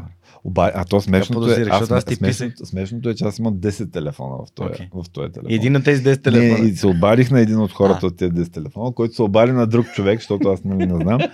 И това, а не мога и да запиша телефона. И, и сега, и аз цифри отдавна не съм свикнал да помня. Запомних, нали, набрах и така нататък. Но как си да е. Но това пак е свързано под някаква форма с това какви стъпки Да. На ежедневна база, ако щеш, ти правиш за а, излизане от, от, от този фокус върху контрола. М. И те наистина трябва да са осъзнати и да не е нали, просто аз искам да, да намаля контрола, какво правя за да го намаля и едно, две, три. Колко са по-практични тези неща, всъщност, толкова по-убедителен си за себе си, че наистина иска да го направиш, защото понякога хората само говорят за тия работи. А, без да ги... В какъв момент започна да си позволяваш да си раз... пръснеш фокуса на повече от едно място? Тоест, нали, имаш една компания. Ти знаеш, защото ти М. беше в журито на демо М. на моя Able активатор, когато представяхме идеята за Repulse, за устройството М. против хъркане. А, и сега аз влизам в етап, в който ще трябва да се занимавам и с това. М. Тоест, а, а ти си човек, който управлява и няколко компании. Да, ами виж, а... сега то това е някакси... Аз едва ли ще да се занимавам толкова, защото аз от 20 години съм с тази компания. Нали?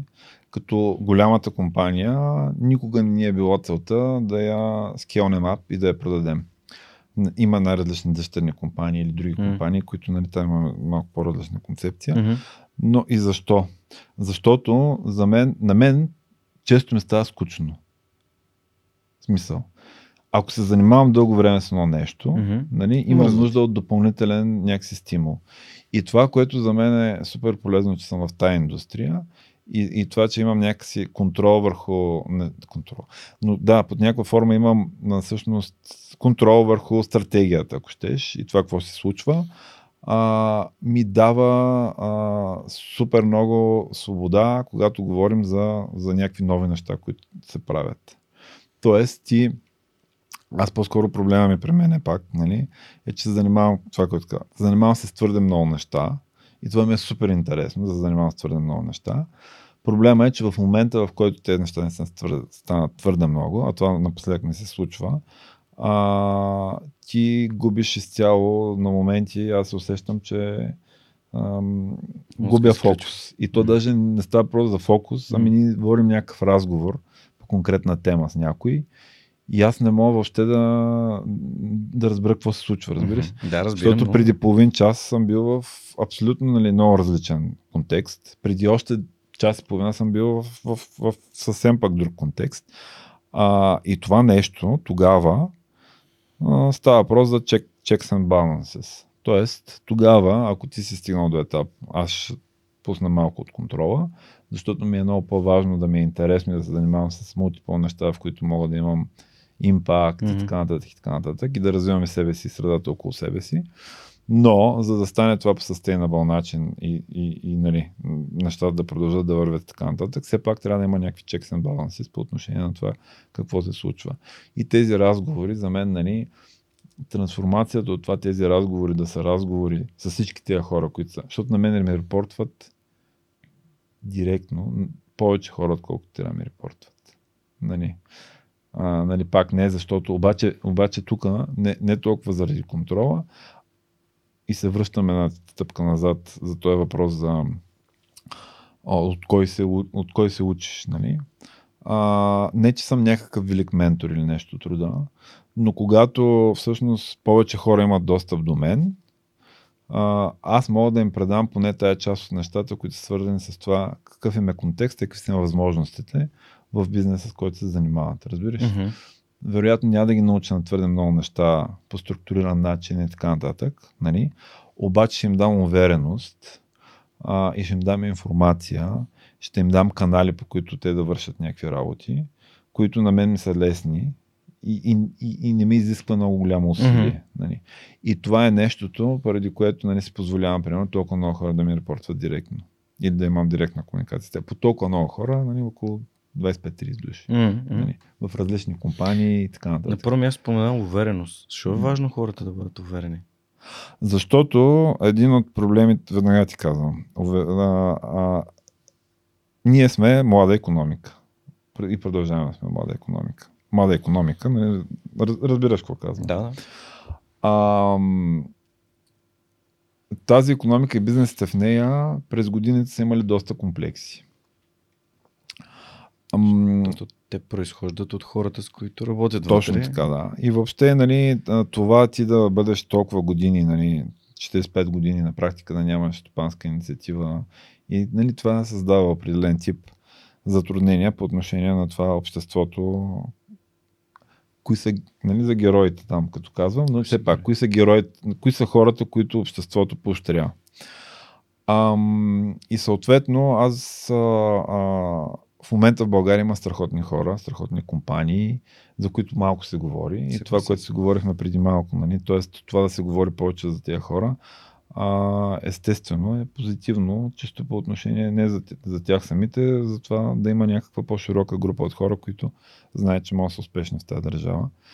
А, но по отношение на увереността, а, това, че идваме от един малък, от малка държава, с а, недостатъчно примери към различни моменти от историята на последните 20 години за, за успешни. Знаеш какви са ни примерите? Mm-hmm, не знам. Нали? И по телевизията какви хора гледат а, и децата и така нататък. А, и това нещо всъщност често води до това, че хората нямат някакси очакване, че могат да са най-добри в света. Нали? А, нямат очакване, че трябва да се сравняват с топ международните компании, те ще се сравняват с компанията на другата улица. Или се сравняват с хората, mm-hmm. с които са запознали в бара и така нататък. Mm-hmm. Няма лошо. Това е естествено част от създанието на екосистема и така. Но а, ние трябва, нали, трябва да се целим в звездите по отношение на нещата, които правим. И от тази гледна точка за това казах увереност, защото колкото повече хора бъдат уверени, че могат да, да са най-добри, в света. Толкова повече хора се провалят, естествено. Нали? Обаче, това не трябва да ги разколебава и все някои от тези хора ще станат най-добри в света. Нали? И това знаеш как рефлектира върху цялата останала част на екосистемата. Нали? Аз, примерно, поощрявам, доколкото е възможно, сега по време на COVID. Но колкото повече хора могат да пътуват от, от, от компанията ми, да ходят на конференции, да се виждат с хора и така нататък. Не да, не да харчим някакви огромни бюджети за маркетинг, а дори да, да пращаме хора на места различни, за да могат да имат примери, с които да се сравняват, за да могат да видят те къде са, за да могат да видят кои са нещата, които трябва да правят допълнително, за да са по-успешни в нещата, които справят. Mm-hmm. Нали? А, и затова говоря за, за увереност. На нас като а, държава ни липсва увереност като държава и като общество. Не, много пъти го казваме това, но той бизнеса е, нали, не е някакси самостоятелна бойна единица, която се справя самичка, въпреки че, че е в голяма част от времето. А, но, но ние като държава нямаме достатъчно самочувствие и самоувереност. България спокойно можеше да бъде лидер на Балканите по отношение на много теми. Нали? Mm. И пак въпросът е към какво се отнасяш текущата си, текущ, текущото състояние на нещата. Към миналото, в което казваш, аз съм бил велик в миналото и затова това е всъщност базата, на която ще градя. Или казваш, аз в момента искам да съм най-добър в това, това, това и се сравнявам с най-добрите. Да. Не се сравнявам с себе си да. преди 10, там колкото. 10, 20, 50 години и така нататък. Това и пак, и пак идва и от спорта, да ти кажа това, защото хората, а, когато искат да са по-добри, нали, не може да постоянно да правиш същите неща и да очакваш различен резултат. Нали. Освен това, чудесно е, нали, всеки ден тренираш, ходиш и така нататък. Спрямо себе си естествено е много важно да се даваш някакви mm. реалистични цели. Как ставаш ти по-добър. Но ако искаш да си international star като бизнес, това не е достатъчно. Нали, трябва, да, трябва да имаш външен бенчмарк, който е свързан с това другите какво правят. Защото докато не знаеш другите какво правят, те колко бързо се развиват, нали, ти можеш да живееш в един дисилюжен по отношение на това какво се случва с теб. Mm-hmm. Затова, затова увереност. Да, и следващата тема естествено как се възпитава увереност, ами с образование. И като се стигне по, като слиза надолу по образованието и се говори на студентите с добрите примери, то това може да сте вие и на учениците по същия начин. А, образованието ти е тема. А, в борда си на а, IT гимназията в Бургас. Аз между другото съм в Бургас другата седмица ще ходя на едно събитие на Able Weekend Activator. И, и той и аз. И ти ли? Да, там съм жури. А, супер. Еми да, значи ще се видим. да. А отделно съм и на... Това на 22, 3 и 4. Да, да. А на 22 съм Фундация Милчо Балкански да. са ме поканали да отида да, да говори при тях на техните ученици. И на Община Бургас също са ме поканали да говоря на техните. Те имат някакво пък паралелно събитие с активатора. Да. Което трябва само да, да уточним то, точен ден и час. Но започнах да ходя по училищата и да разказвам на учениците за това, което свърх човека Супер. прави. Защото смятам, че те трябва да знаят. И само така могат да знаят не само къде да намерят най-забавните хора в TikTok и в Instagram, ами къде можем да намерим хора, като които може би искаме да бъдем. Или да бъдем част от тази общност от тези хора, които наистина са а, на световно ниво. Mm. Като, и, и така, а, така че ако Вайти е гимназията в Бургас иска да им, да им разкаже ами, за човек. Според мен това ще ми е интересно, да. Като започне новата учебна година, започвам да обикалям. Добре. Сега за рождения ден на свърхчовека, на който така неофициално, защото вече си гост на свърх човека. А, имам инициатива от това всеки да донесе книга, която му е променила живота, да напише нещо в нея към млад човек послание. И аз като обикалям България ще нося произволни книги в различните училища. Супер идея. И Браво. това е смисъла да те да знаят, окей, тази книга е просто като знаеш, че получаваш нещо, което е дошло от някой наистина вдъхновяващ човек, че имат по-голям стимул да го прочитат.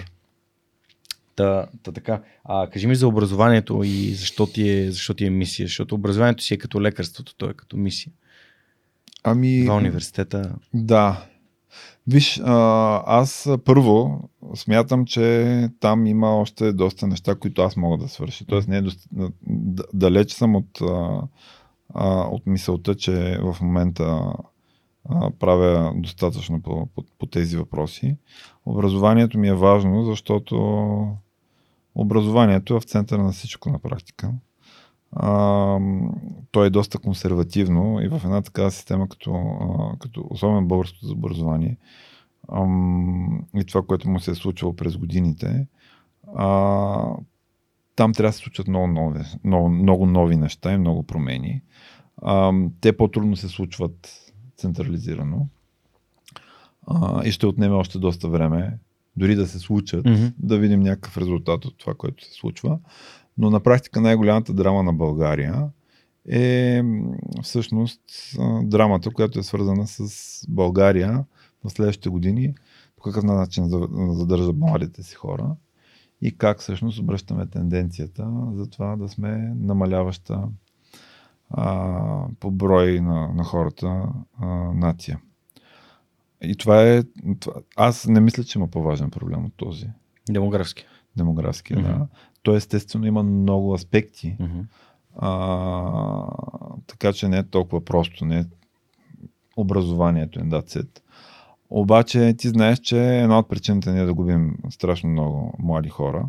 Губиме, може би, гадна дума, защото ние не ги губим. Хората трябва да са свободни да правят свои избори, да учат и да работят където, където искат. Mm-hmm. Въпросът е, че тук става въпрос за, за общността, която е тук. И тази общност по какъв начин прави достатъчно, за да може да има смисъл за младите хора да работят, учат, живеят в, в България. И една от причините, преди която а, голяма част от а, децата напускат България след средното си образование е ниското, ниското качество на висшето образование. Ако кажем, че средното образование, естествено, то не е цъфнало и вързало, нали? обаче някакси все пак там не се случиха немалко не неща в последните години. Да се признаем. В смисъл, пак зависи какъв е стартинг поинта. А, но другата част е за това, че все пак а, децата, средното си образование по-често са окей okay да го проведат в България и родителите им по-скоро. Нали, То биха по-скоро е да... личностно, амбициозно, поддържано ниво. Тоест ти имаш някаква амбиция в живота, искаш да станеш едикъв си, знаеш, че трябва да ги изядеш тия теми и си ги, и ги научаваш. И стигаш до края на 12 кой си кажеш до, и какво са. Да, но виж, то, то има, пак има и друг, и, и друг казус. Ние, примерно, в, да кажем, в София има достатъчно училища, които са на достатъчно добро ниво. Нали? Може би има и други градове. Не може би. Сигурно си може mm. 2-3 града, в които случай е такъв. А, обаче пак а, голяма част от, а, всъщност, от живота се случва извън тези градове. Mm-hmm. За, за, за голяма част от сънародниците ни. И там нещата на много от тези места са, са трагични. А, и от тази гледна точка, а, всъщност, примерно инициативи като, а, като Телерик Академия, например, mm-hmm а, са супер смислени заради скела, който имат и заради това, че нали, това е някакси покритие на голяма част от България. Не е покритие на София, където да кажем. Петър Шарков вече... го чакам в някои от следващите епизоди, така че ще има епизоди с изпълнителния да. директор на Телерик Академия. А, така че това става все, по, а, все по-важно и, и много успешно. Проблема обаче е, че е достатъчно. Нали? Защото ам, на децата им липсва всъщност а, основа по отношение на теми, които обсъждахме до сега. Свързани с а, всъщност как си това общество, как работи и съответно какъв е твоя, какво е твоето отношение с него. Нали? А, комуникационни способности и това по какъв начин се развива да видим все по-комплексен свят. Mm-hmm. А, неща, които са свързани с а, lifelong learning, т.е как всъщност структурираме тази концепция в главата на тези деца. Те, те цял живот ще трябва да се учат на някакви неща, защото живота ще е много, ще е много по-различен от този, който са имали родителите или бабите и дядовците им. Те ще имат ще им се наложи да имат няколко професии нещата се променят много по-бързо и така нататък и така нататък. И всъщност това може би звучи общо, но това е един от най-големите рискове за всяка една държава в момента. Защото светът се променя и ако образованието не се променя достатъчно бързо заедно с света, това, което се случва е, че излизат от, от образованието едни хора, а, които всъщност са в, а, в, в конфликт с средата около тях които по-трудно се приспособяват и така нататък. Ти знаеш интересно е това с... А, нали, за България се говори, че България година наред се рекламираше като дестинация с ефтин работен, ефтина работна ръка mm-hmm. и бърз интернет и ниски данъци. Нали? Това беше по този начин комуникирахме. А, сега, нито едно от тези неща не са верни всъщност. Нали? Включително и бързи интернет. Защото те гледам, че се замисли с кое не е верно. Не, не. А, Но и не трябва да са неща, които, с които се продаваш като, като локация. А, но кога става въпрос за, а, за бързия интернет, на практика в България, извън София, извън големите градове, инфраструктурата е далеч от, от прекрасна. И това, което се случи по време на COVID и с това, че супер много деца учиха от, от домовете си, а, някои от тези деца нямаха възможност всъщност да учат домовете си. Mm. Чисто по такива нали, причини, Финал... свързани с да, финал... да, точно така. И ние на практика в момента сме в една ситуация, в която сме доста по-зле, отколкото преди две години, две години и половина. Mm-hmm. И има голям digital divide в България. Нали? Ние очакваме, че всеки нали, може да хване телефон, да прави някакви неща и така нататък, но всеки, който го прави това нещо, или може да включи компютър, да върши някакви неща, да ползва някакви сервизи, които фирми, държавата му дават и така, това не е случая всъщност. Нали? И това не е случая за, а, за по-голямата част от, от децата в България. Нали? Това, че ние си говорим помежду си как всяко дете е по-добро от, от нас с техника, телефони, е валидно всъщност за първо за малка част от децата. Второ, децата нямат а, нямат обучение, нямат всъщност адекватност, когато става въпрос за това какво трябва да свършиш ти, за да си подадеш принос си за кандидатстване онлайн. Такъв ти прости неща. Mm.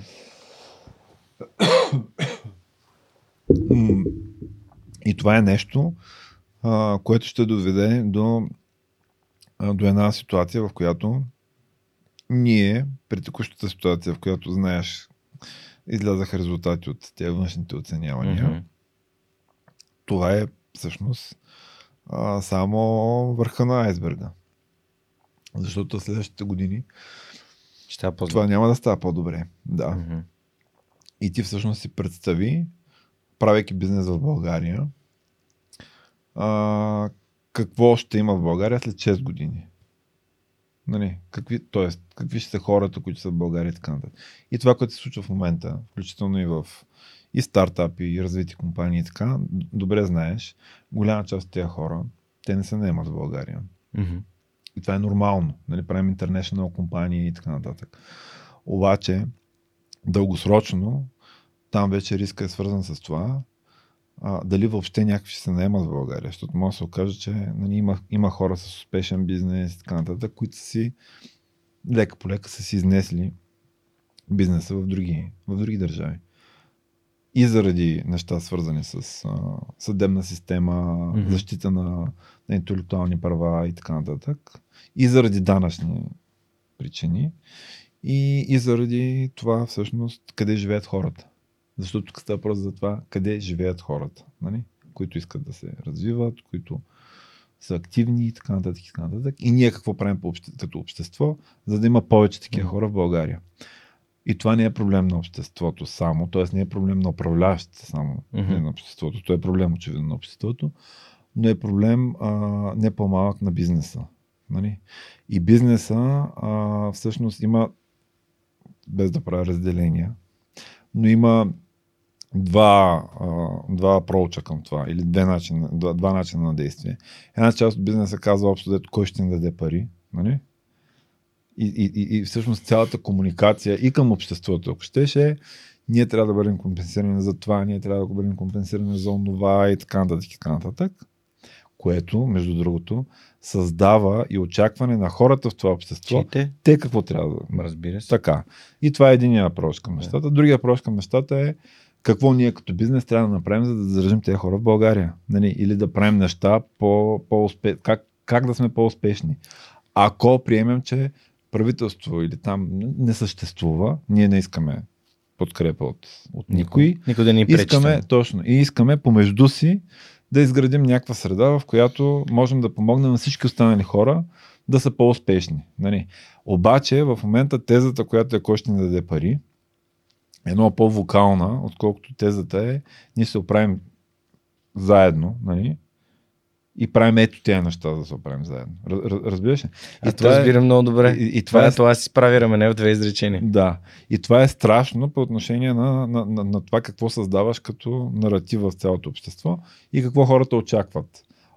От хората, които ги управляват и от себе си. Защото от себе си не очакват Нищо. нищо, а от хората, които ги управляват, очакват да им, нали, Да ги носят на ръце. да. И, и тогава си в, в, в, в някаква по Аз ги лъжа, че работя, те ми лъжат, че ми плащат. Да.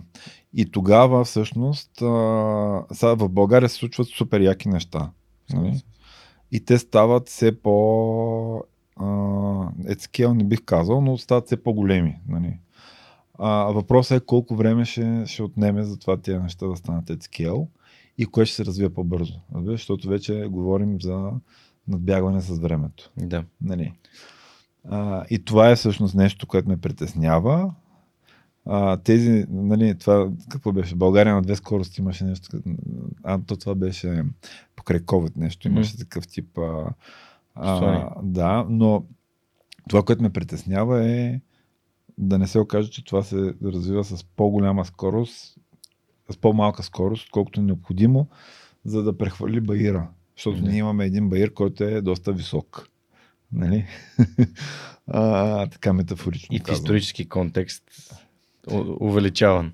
Ув- Да, увели- да, да. Защото, А, но ето, а, ние сега пак това е леко политическо, но България като държава колко години всъщност продължава да води някаква дискусия за това какъв е пътя на страната. Виж, и тази дискусия в момента пак се води. Много е странно, Да. защото ние 2007 година това беше национален празник в момента, в Да. който ставаме част от Европейския съюз. Да. И тази дискусия пак се връща, води се и така нататък. Разбираш, аз това, това имах предвид за това как ние Мгм. постоянно се занимаваме с миналото. Мгм. Взели вече някакви решения. Нали? Ми аз Ние чум само за приятели връщаме. мои, които отиват в Западна Европа, в университети на там. Не съм чул никой да ходи на изток да си, да си създава, да създава образование. Нали, М. може би има хора, сигурност, нали, Е, знам, да. че в Петербург има хубави университети Да. и така нататък, но сега, нали, на къде, от- къде, Не, то това е дори от гледна точка на efficient, т.е. На, на чисто прак, практичната част на въпроса. Колко ресурси се инвестират в това ние да, да постоянно да се занимаваме с миналото си. Да, да. нали? А, колко парламентарно време, колко м, разговори и така нататък и така нататък, въпреки да говорим, ние трябва да имаме всъщност новата мечта за България. Нали, да, да. Нещата за бъдещето, не Това трябва да е. роби на миналото. Точно. Това М. трябва да е, да е фокуса, който имаме като общество. И като бизнеси, между другото. Защото ние може да имаме мечта като бизнеси за цялата екосистема. И пак казвам, ти знаеш много добре, те такива неща се случват. И като нетворкинг, и като възможности, които, и като хора, които искат да се помагат. Нали? Просто а, реалистично, пак казвам, а, въпросът е това дали е достатъчно, се случва достатъчно бързо и достатъчно и дали е достатъчно голямо, Мгм. за да може да да всъщност да прехвърли да прехвърли баира и, и, да, и, и да повлече и всички останали. Да. Един от начините е да подобряваме образованието. Един от начините да подобрявам образованието, обаче е пак бързината, с която се случва това нещо, при една консервативна система, не е тази, която без значение кой го прави и така нататък. И от тази гледна точка ние трябва да намираме backdoors по отношение на това, какво правим с това образование, докато чакаме то да се реформира по начин, по Какво имаш който... предвид? Да влизаме в преки пътища и Да, това имам предвид е тези неща, които дори ти, които каза преди малко, но имам предвид различни академии, имам предвид инициативи, които са свързани с това, с предприемачи, които, нали, знаеш ги тези неща. Да, ти иноватор. Да, точно така. А, имам, Бях предвид, има, имам предвид, а, примерно, а, артисти, писатели и така нататък, които също обикалят България, разказват за, за, за себе си, за култура и така нататък. Там ни трябват повече обществени теми, трябват ни неща, които са свързани с това как тези деца всъщност се запалват за това, което ги об, об, обкръжава, нали? а не се запалват за това, което виждат в, в телефоните си. Защото това пак, с кой се сравняват и на кой искат да приличат, е много важно за това какво изграждаме като общество и като нали, штракат Ценности. А, с, по, там, без, аз, без, това не искам да е като някаква оценка на, но, нали, Кардаши, аз не знам какво е така нататък, дъщеря ми също ги гледа между другото, така че аз и, и по тая тема така съм малко. а, да, като отговорен баща. Да, и се, така, и се напрягам. Но, но това е нещо, а, към което ако нямаш някакъв counterakt, нали? Yeah. Тоест, Противодействие. Да, ако нямаш някакви усилия, които са в посока на това, ето това е, това е смислено, това са нещата, които можеш да правиш и така нататък и така нататък и оставиш децата да, да, да ги погълне това нещо. Нали? Да. И пак това не е проблем да. само на България. Да. Нали? Сега а, смятам, че е супер момента да разкажем за един такъв много добър софтуерен пример. А, това е рубриката ми с а, нашите приятели от Йод по SMS Bump, Мишо и Жоро. Са партньори на свръхчовека вече е повече от година и техните колеги ми изпращат въпроси към моите гости. Mm-hmm. А, първият въпрос от Димо. Как се развива българския пазар за изнесени услуги към днешна дата? За само да дадем контекст, да. че всъщност а, BPO и така наречения бизнес процес всъщност е един от начините да се внесат капитали в България, които в последствие почват да се превръщат в продуктови компании. А, да, ами той е извън, нали, извън а, а, превръщането в продуктови компании, като става просто за образование всъщност, а, голяма част от беше направена последните 15 на години супер голяма инвестиция mm-hmm. от тези компании, които влизаха в, в България. И те не са само BPO, нали, IT компании и така нататък, защото на практика всяка една голяма компания, която отваря офиси в България, на практика е нали, BPO. някакъв из, изнесен, изнесен тип неща, mm-hmm. нали, включително и големите технологични такива. Да. Ние сега то това е смешно, защото като говорим как ще привличаме инвеститори, едновременно с това там имаше не тези в един момент, в който имахме разправи с, с правителството за максимален осигурителен практик mm-hmm. и така нататък, но както е друга тема. В момента нещата са следните. А, случват се няколко неща. Едното от, не, от нещата е, че а, България очевидно не е, не е дестинация за, за, за голям растеж. Нали, mm-hmm. Това, което преди години се случваше. Имаш предвид за големи компании, компании с 1000, 2000, да, 2000, 5000 да, души. Точно така, да а, всъщност а, динамиката, която се разви след COVID, а, от една страна имаше негативни, от друга страна позитивни ефекти. Негативните mm-hmm. бяха свързани с това, че нестабилността и несигурността в, в бизнеса глобално yeah. нали, спря някои проекти, както технологични, така и а, за, за услуги проекти. От друга страна обаче м- промяната на веригите на доставки за а, класическите промишлени, промиш, прем, за, за промишлеността и така нататък, mm-hmm. се измести и в, и в този тип а, дейности. И тук Европа стана още по-интересна. Защото някои от компаниите почнаха да си така, да си връщат обратно до по, по-близки локации, нещата, които са правили в Азия mm-hmm. и така нататък. И това за българския пазар се отразява по следните начини. Българския пазар става все по, влиза в все по хай-енд доставка на услуги, сервизи, продукти и така нататък. А, за да се конкурира адекватно, предвид на това, че очевидно България, както казах, аз не искам да говорим още за България като ефтина дестинация, mm-hmm. защото това не е нещо, което трябва да първо да се гордеем, нали? Mm-hmm. И второ да, да комуникираме, защото това, нали знаеш, perception is reality. Да. И съответно, това на, на български просто не, не, да. не се сети. Твоята някак. представа за, за живота е твоята реалност, реалността, в да. която живееш. Да. А, така че това, което се случва в момента е а, едно. Имаше така консолидация в този сектор и в България, и в, и в света в следните години, а, която консолидация трябваше да компенсира а, това, което ти казах за скейлинг ап и така нататък. Две, все повече от компаниите минават в предоставянето на услуги, които са някъде в веригата на, на валюто по-високо, все по-високо, за да са конкурентни. Има се повече автоматизация.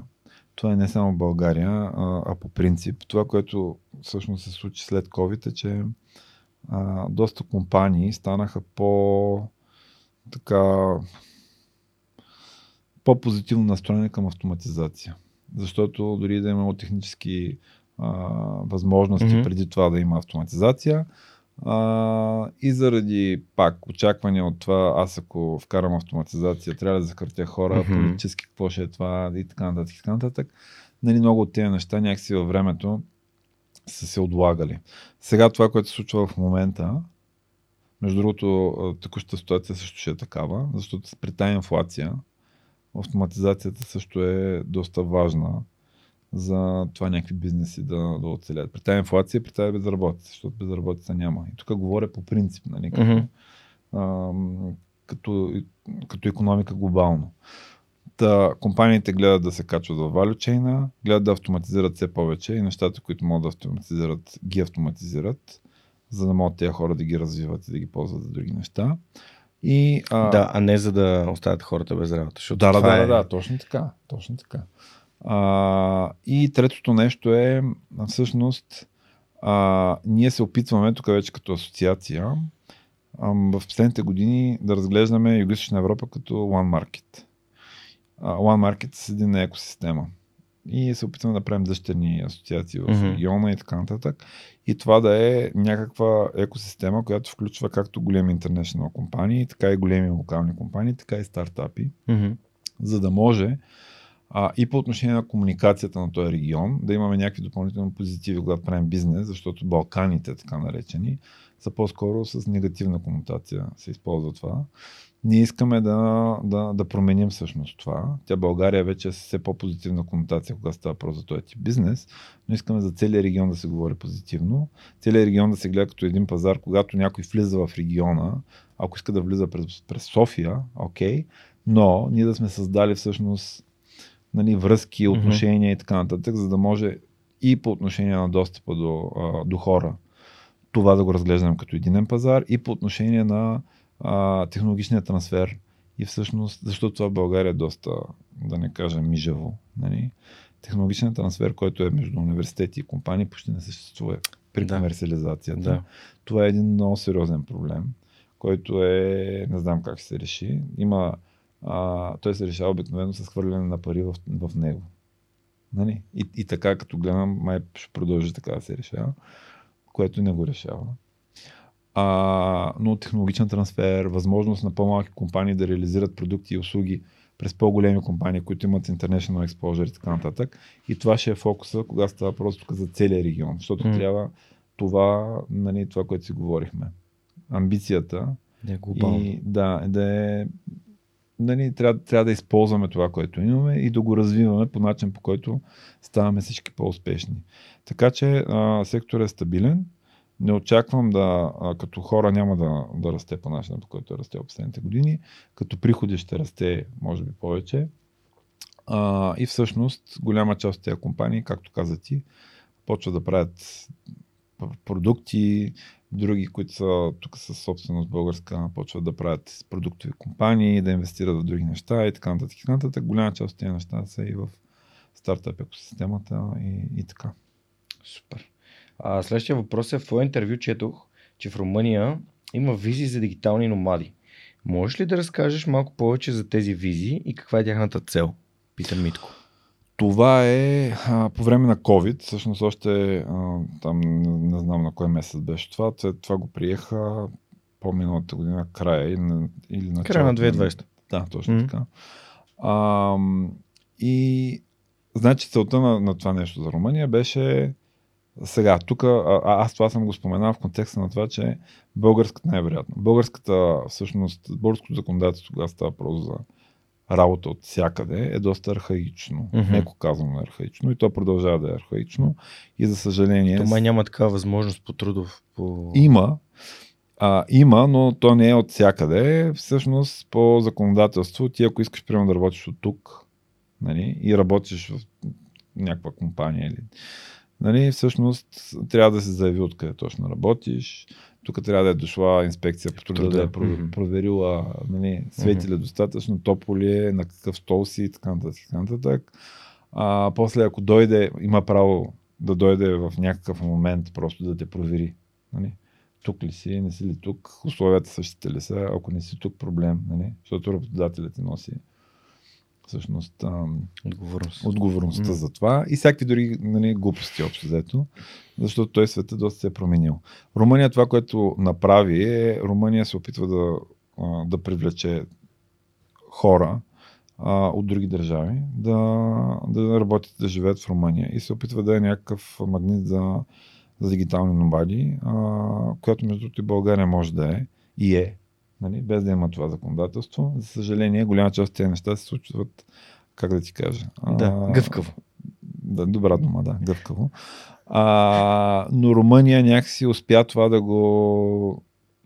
За Румъния това да стане ня... някакси важна тема и тези визи да се, да се приемат. Като там е- идеята е, идва човек, взима такава виза за дигитален номад и може да за определен период от време ходи напред-назад, работи си в Румъния. Това има отношение по...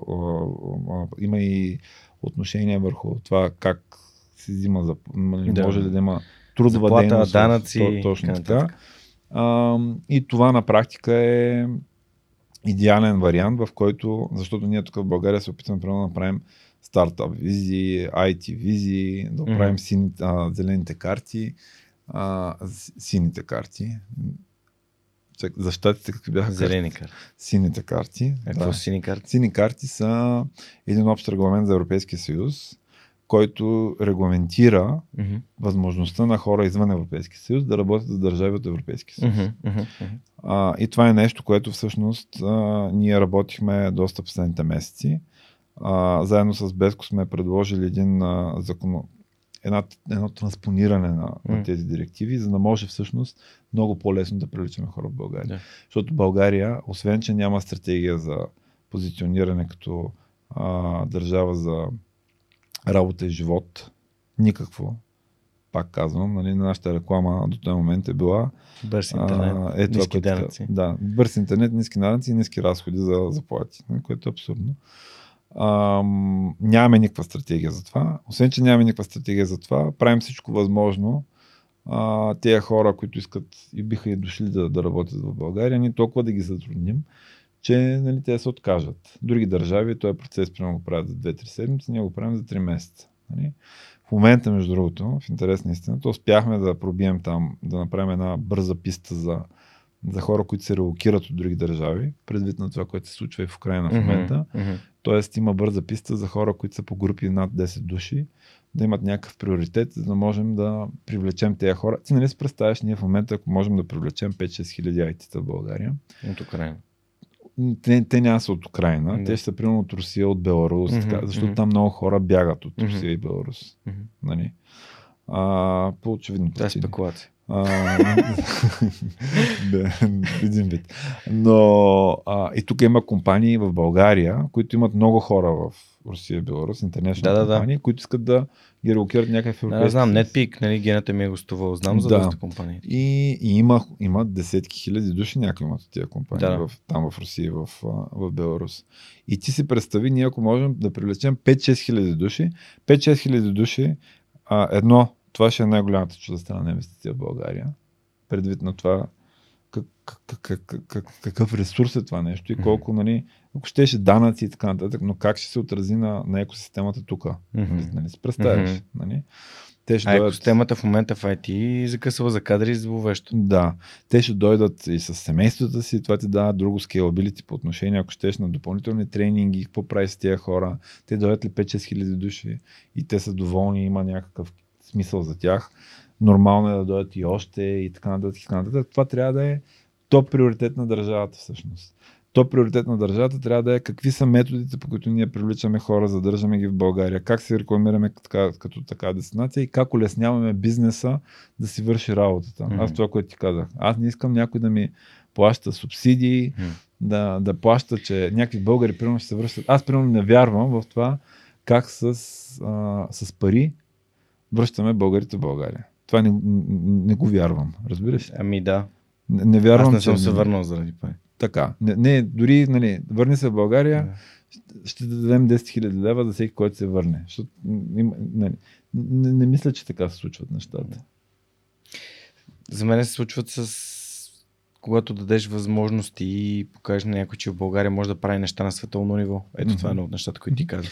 Да, и едно, и две, да има нормален живот в да, България. Без, без нормалния живот, да. нали, никой не би се върнал. Да. Образование, здравеопазване. Да.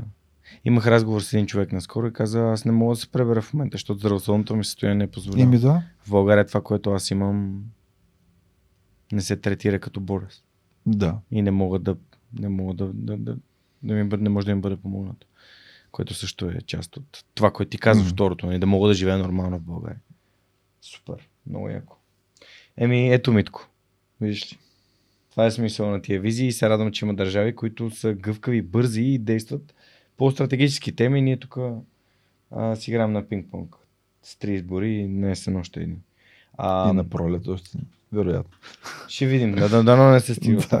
а последният въпрос от нашите приятели от SMS. добре, че днес имат само три, защото ти наистина много добре им отговаряш. А какво четеш в момента? В момента чета, а всъщност в момента препрочитам Майстор и Маргарита, като каза за тези а, книги, нали, които а, защото тая книга последно я бях чел преди 20 години и ми, ми беше супер любима книга. И някакси винаги реферирам към нея за някакви неща. Обаче половината бях забравил, да ти призная. И сега някакси я препрочитам и я препрочитам, защото искам да я дам на дъщеря си и не бях сигурен а, дали е не, не, подходяща брутално. в момента, нали, като възраст. На колко е? На 14. И, и, и, и за това реших, че нали, първо ще се mm. рефрешна а, ще си рефрешна а, тази книга и тогава. Иначе супер много слушам в момента извън нали, художествена mm. литература. Супер много слушам неща, които са свързани по-скоро с, с история, с ам, а, примерно има, има една книга на, сега се как се казва, но Artificial Intelligence е всъщност изследване на, на мозъка и всъщност методи, по които тези изследвания на мозъка ще се прилагат в Artificial Intelligence, за да стане той нали, mm. истински Artificial Intelligence. Какво ще ми кажеш коя е книгата? Да, защото в момента нещата, нали, в голяма част от случаите. Mm. На невронните мрежи още не са на ниво. Не са на такъв. Да, но невронните мрежи се развиват и те доста. Се. Да. Супер, ами благодаря. А, благодаря ти за прекрасните отговори. Благодаря на нашите приятели от SMS Bump и от по SMS Bump, за а, съм по-актуален. Ако искате да станете част от компания, която от едно малко стартъп, стартъпче а, за 5 години е станала част от огромна международна глобална компания в контекста на e-commerce и се занимават с развойна дейност, т.е. с развитието на този продукт за SMS маркетинг, наречен SMS Bump. А, в България разгледайте отворените им позиции на сайта ни от по SMS Bump или в джобборда на DFBG. Аз им благодаря за това, че продължават да подкрепят свърх човека и още нещо допълнително сега сетих, като казах DFBG. А DFBG предлагат специална отстъпка от 20% за тяхното събитие на живо това лято през август месец. DFBG All in One, което ще се проведе на 26 август в София Summer Fest, което е в Южния парк и може да разберете повече на 2022.dev.bg и промокода ще го видите само ако влезете в YouTube видеото, защото то е dev.bg-friends, ама как е написано, елате в YouTube видеото и ще разберете. Или коментирайте под него или ми пишете и ще ви го изпратя. Та радвам се, че DFBG ни подкрепят, пожелаваме им успех на това събитие на живо и ще се видим там. А, тук добре те подкараха моите приятели от SMS Bum за книгите. Аз винаги питам моите гости какви книги биха препоръчали и неща, които са им променили живота към по-добро. А, майстора Маргарита я записвам тук в ресурсите, защото на мен много ми хареса, изключително много ме така а, накара да се замисля. Ти можеш ли да дадеш препоръки за книги, които хората трябва да са прочитат? ми променили живота. Които са ти променили живота, да. Това е всъщност заданието и за рождение на книга, която ти е променила живота към по-добро. Ами, добре. А, аз като малък четях супер много, като малък, но четях супер много фантастика, в момента, нали, фентази и, и фентази, и фантастика.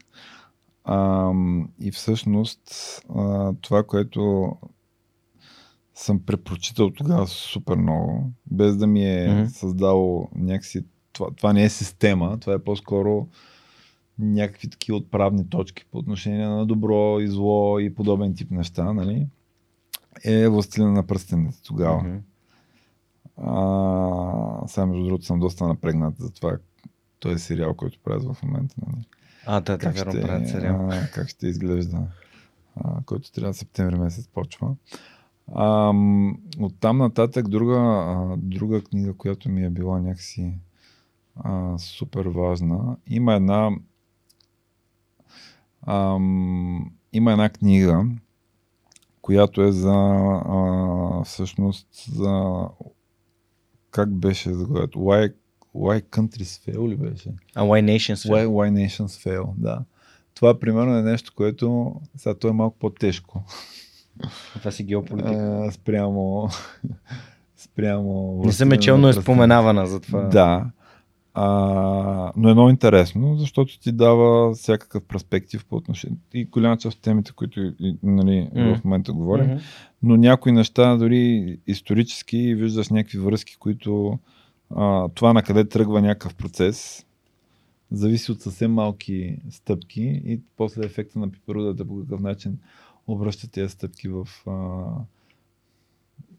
Някаква позитиви или в, нали, или, или в disasters. М. А, но, нали ти казвам, аз напоследък доста така с а, такива исторически книги, като не исторически по-скоро от вида на а, как, как се е зародило човешкото общество и подобен тип Мгм. неща. Има една, аз с тези имена на книги просто съм много зле. А, Гъц, как се казваше това? За какво става въпрос? Е, това точно. Нали, а, исторически преглед на това цивилизации, определен тип цивилизации, как са възникнали, кое е довело до, всъщност, мгм. до разрушаването им, а, какви са процесите през историята, които са довели до, до едно или друго и така нататък. Guts, а, Arms and whatever it was. Но там имаш... Да. включително- Телефона ми се зарежда, иначе ще да се ме да, намерил а, вече. а, а, пък аз съм с... Нали, Е, Добре, давай Мунк. А, а, да. А, и там, нали, имаш а, неща, които са свързани с това, отиват, отива, е, от, точно така. Guns, Germs and Steels. Да. А, And т.е. steel, and бактерии. А, окей, бактерии. Значи оръжия, Да. бактерии и, и стомана. Да. И това е много интересно. Тая я препоръчвам с, нали, Да. супер интересна. Не знам, между другото, дали има на български. Няма значение. Да. Книгите са и на английски, и на български. да. Някой път ги превеждат в някакъв момент, примерно Джоко. Аз трябва да отида в регистъра на свръхчовек. Това е място, където всички гости са препоръчали книги и те си имат, има си специална база е данни. супер.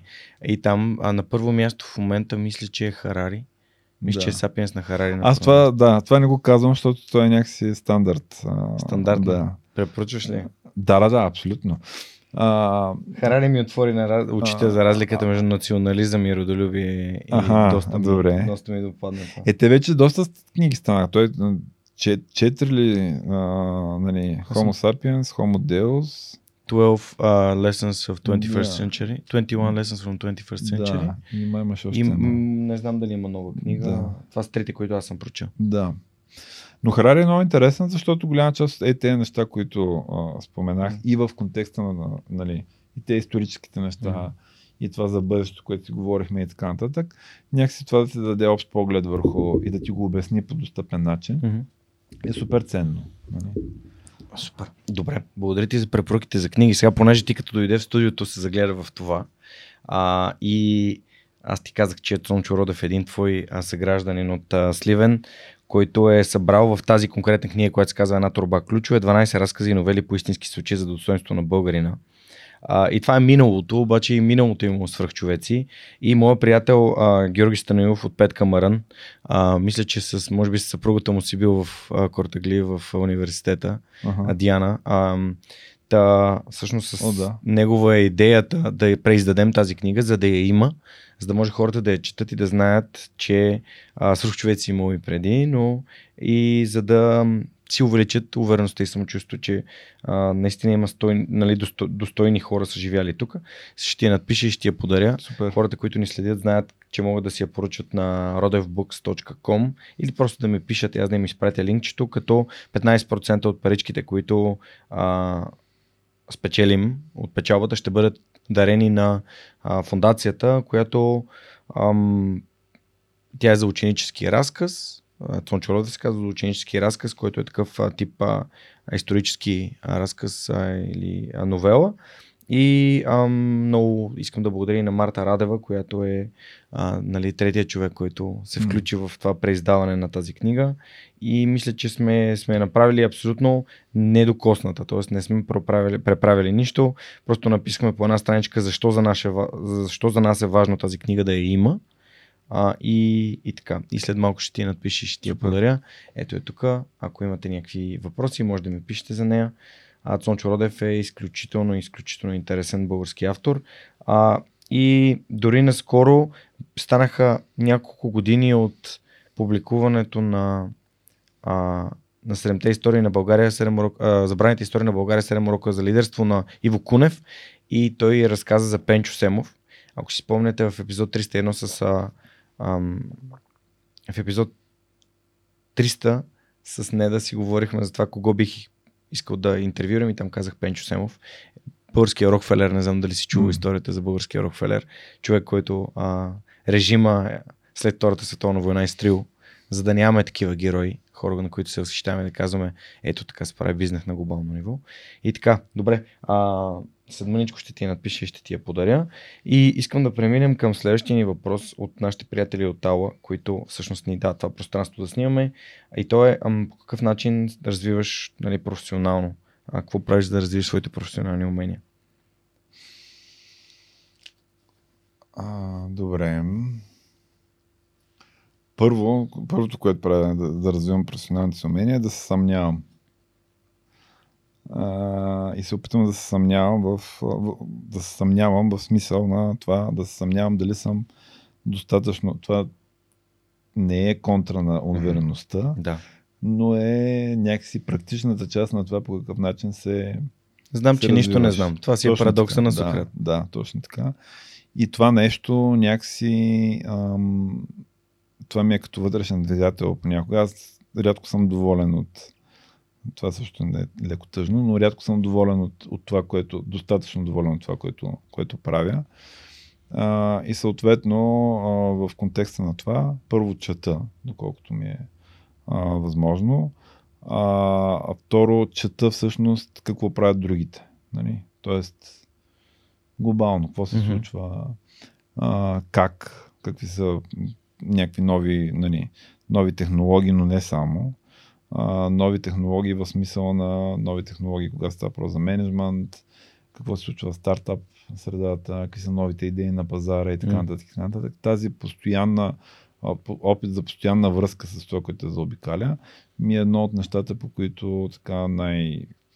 ми е най-голям процент, когато става просто за това как се самоактуализирам и, и, и как се развивам. Другото нещо, което се опитвам да правя е ам, ето сега мога да кажа едно супер такова практично нещо, което а, за себе си а, тук съм, а, да кажем, съм се направил оценка, че а, не е окей okay по начина, по който го правя. То е малко дребно. А, сега, хората, които са ми преки репорти, сигурно ще се смеят. А, но аз почти винаги, като говоря с някой, в фирмата имам предвид, съм с компютър. И, нали, Върши си стоиш, стоиш, аз си говоря с тебе. В някои от случаите, това, което си говорим, аз записвам някакви неща. Но в други случаи, в бекграунда гледам нещо различно. Нещо различно. В смисъл ти губиш фокус. Нали? Ако си отворил компютър. А, и това на практика е нещо, което е обидно по отношение на човека, с който разговаряш. А, и това е нещо. Неуважително. Което... Обидно не е. Да, окей, неуважително, правилно. И това е нещо, което, например, то е супер древно, но ти казвам нали, някакъв такъв съвсем, съвсем практичен, практичен пример. А, сега се, съм решил да се местя, да не, нали, да не съм там, където е компютъра, да сядам и да обръщам на 100% внимание с, на човека, с който разговарям. А, както каза, дори от гледна точка на, на уважение към него. А, така че това е някакъв а, супер такъв. А, с, да, супер прост пример. Но хората, на хората тези, тези неща сигурно им правят впечатление. Нали? И това с какво уважение, с какво уважение се отнасяш към, към хората, с които работиш, е, а, е доста важно. Супер. Много яко, благодаря ти. А, това го казах в контекста на нали, въпроса на АОЕ, в контекста на това, че те правят софтуери, а, софтуер, софтуерни, ние правим софтуерни обучения, защото аз им помагам да намират а, експерти, които да записват готини курсове на български, за да увеличаваме уменията на mm-hmm. а, хората в България и на тези професионалисти. И съответно хората, които слушат свърх човека, могат да се регистрират в сайта на АОБГ и да вземат 20 безплатни урока от софтуер по избор. А, така че ти благодаря за това, което отговори. А, и тук в, в този ред на мисли да те питам а, теб, кой те вдъхновява. Нали, а, има ли хора, които за, нали, свърх човека си представям, че са хора, които вдъхновяват моите слушатели, но а тях, те се интересуват винаги, а, а, а, моите герои и гости, кой ги вдъхновява? А, усмихвам се, защото Сега на този човек няма да му кажа името. Mm-hmm, добре. Окей, okay, това е окей. Okay. Това е, нали, да, няма да те кара. А, обаче, а, но мога да ти кажа защо ме вдъхновява. Mm-hmm. Нали? А, и той е, той е българин, нали, в момента е в България и така нататък. И е, всички го познават. Той знаят, нали, той е, чували се за него. Mm-hmm. А, но това е на практика човека, който а, това, с което ме вдъхновява, е комитмента комитмента му към нещата, които прави. Той се занимава най-общо, не, не е в бизнеса, той е специално mm-hmm. човек. Комитмента му към нещата, които прави, но също така ам, морала му супер много ме впечатлява. И това, че това е човек, който аз, не, аз познавам примерно от 5-6 години Ам, и за тези 5-6 години а, от всички хора в, в обществената сфера, с които съм имал mm. някакъв досек, това е всъщност а, човека, който съвсем винаги, постоянно, във всички случаи, а, не ме е разочаровал. А, това е един от най-честните хора, които познавам. И, и от тази гледна точка един от хората, в които нямам никакво съмнение, че мога да му, да му вярвам. А, пак през, през моралните му а, устой ли се казва, как се казва? Да, моралния му компас. Да, и това е, това е за мен е много важно, защото човек да има такъв тип примери, а, всъщност са изискващи по отношение на него самия. Разбираш, защото тук не говорим за защото поддържаваш на правилните хора. Да, не говорим за това, нали, а, защо, защото аз мога да поддържавам или да кажа, че някой ме, ме вдъхновява, който прави бизнес някъде и така нататък. Аз той човек, като не го познавам, нали, няма, не е реалистично и аз не си представям така идеалистично нещата, mm. в който примерно кажа Илон Мъск. Нали? Обикновено с това, ако влезе в детайла това какъв, какъв човек, човек е, е Илон Мъск, няма как да ме вдъхновява. Мислим нали? по един и същи начин. Тук и, и, и, и, и, и съответно трябва някакси, според мен, а, хората трябва да се създават или да се опитват да ги вдъхновяват хора, докато могат да се докоснат. И тези хора няма нужда да са wow. супер такива, супер, да. Но, но, но има нужда да можеш ти наистина да се асоциираш с този човек yeah. и някакви неща, които си представяш, които те вдъхновяват в него, съвсем практично, като примери, да ги прилагаш, ако имаш, естествено, ако искаш, по отношение на нещата, които ти правиш. Имах, имах едно страхотно прозрение по тази тема, че аз се възхищавам и се вдъхновявам от хора, само с които бих сменил местата си. Mm-hmm. Тоест, да, това е готино. Аз примерно с този човек не съм да. сигурен. Че да, да, про- просто да. имам, казвам го като примерно хората, с които аз общувам, нали, mm. имат а, хубави семейства, здравословни да. връзки, а, начина по който водят mm. общуването с колегите си, а, времето, което влагат в какви теми е, а, какви книги четат, а, какво се интересуват, какви Има ли злободневни теми М. в разговорите си? Е, такъв тип неща. Така че благодаря, че го казваш. А, Илия, много ти благодаря наистина, защото може би това е начин по който ще спрем да се вдъхновяваме от а, а, това, че някой кара каквато и да е кола или има или каква си почивка. Ако нали, ние не знаем нищо за, М. за личния му живот на този човек и а, дали изобщо наистина е такъв или това е просто един лъскав интернет живот. Не, аз за това, това, това, което по- по-рано казахме, нали, perception is reality. Reception is reality. И всъщност е добре да сме наясно с каква е реалността, особено когато създаваме комири, нали? И искаме да се сравняваме с някакви хора или те да ни вдъхновяват. Абсолютно. Е добре да ги познаваме. Здравейте! Прекъсваме подкаста за кратко, за да можем аз и Георги Спасов, един от съоснователите на LimeChain, да разгледаме следващия въпрос, свързан с блокчейн и да му отговорим. Благодаря ви. Адаш, здравей! Здрасти, Даш. Имаме един въпрос, който а, все по-често ни бива задаван, а именно свързан с NFT-тата. Къде намират приложение NFT-тата, освен при профилните картинки? А, супер, един от любимите ми въпроси, Даш. Ами, къде намират приложение? Значи, м- намират навсякъде, където всъщност ти имаш, искаш да имаш а, собственост върху своето съдържание. А, например, в игрите. Игрите са ми един от любимите примери. А, там, където всъщност можеш да притежаваш собствения си герой, можеш да притежаваш собствените предмети, например, в, в игрите, в които има, има предмети. Така че игрите са един страхотен, страхотна някаква следваща генерация, където NFT-тата намерят приложение. А, всъщност намират много интересно приложение и в а, финансовите инструменти, където всъщност а, NFT-тата могат да сигнализират и да са репрезентация на твоята текуща позиция в даден пазар. А, трето место в проследимостта. Всъщност различни уникални стоки а, могат всъщност да бъдат репрезентирани с NFT-та и всъщност тяхната история, било то логистична, било то на създаването, може да бъде проследявана през NFT-та. Така че това са само няколко от, от местата, където може NFT да се използват, но когато става въпрос за проследимост на уникални стоки, когато става въпрос за собственост върху твоето съдържание, върху, върху твоето време или дори достъп до, няк... до, до места, където, а, където можеш да отидеш само с дадени NFT-та, като например билети, NFT-та могат да бъдат един много интересен, дигитален а, репрезентатив и могат да се използват за тези неща. Супер, както винаги, а, много полезна информация. Благодаря ти, Адаш, и до следващата седмица.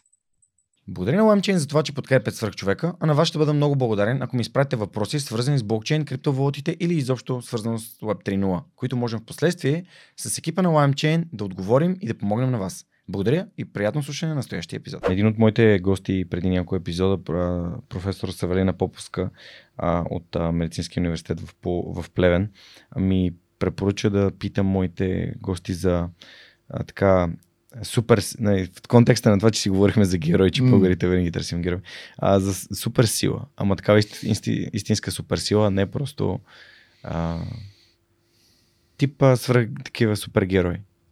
Супер сила. Супер сила на супергерой. Да, ама... супер Когато ко- ти си, коя е тази, която би искал да имаш? Коя е тази? Виж, това не знам. Да, интересно. Ами... Това ще е супер такова. Нали, не, не, Моето не, е не да летя, така Е, че това са- спокойно. а, Именно да. Аз за това аз казах, че не е особено интересно, но това е в, в, в, в, в, контекста на детските ми мечти с, а, с с, да, с космонавти. Даже да се призная, тая година бях решил да запиша курс за пилотиране на такъв М, малък самолет. малък самолет. И това с летенето ми е някакси супер интересно. А парапланер? Качвал съм се един път на парапланер. Странното е, че всъщност аз в различни периоди от живота си съм имал страх от високо. Аз също. И това е, от една страна, дори имах някакъв период, в който ме беше страх да летя с самолет. А пък на мен ми се налага доста да летя с самолет.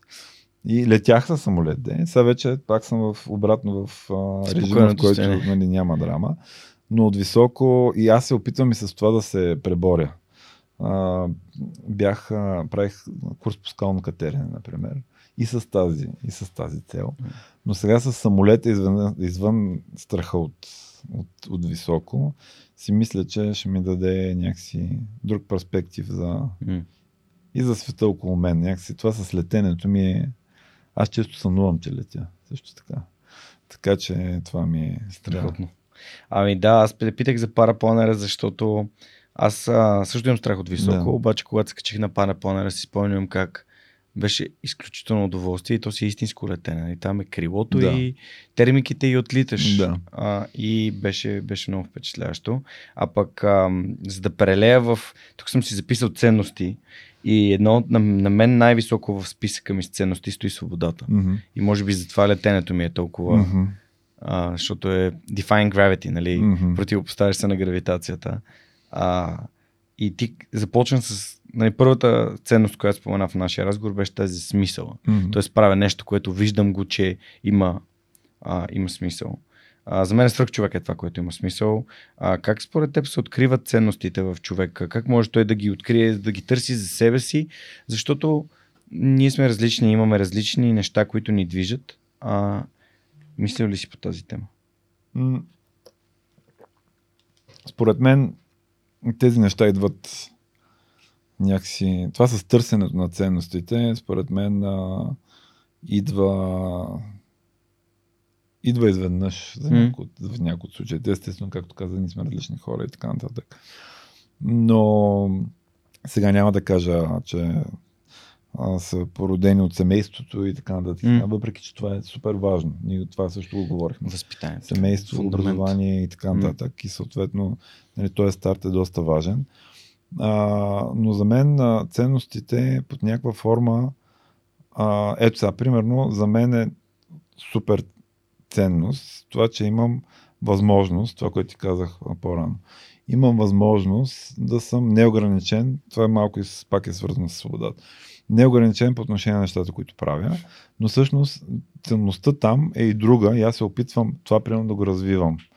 А, ценността е, че ти имаш, имаш имам тази възможност, съответно обаче за да реализираш тази възможност, на теб, ти, на теб ти трябва другарчета. Нали?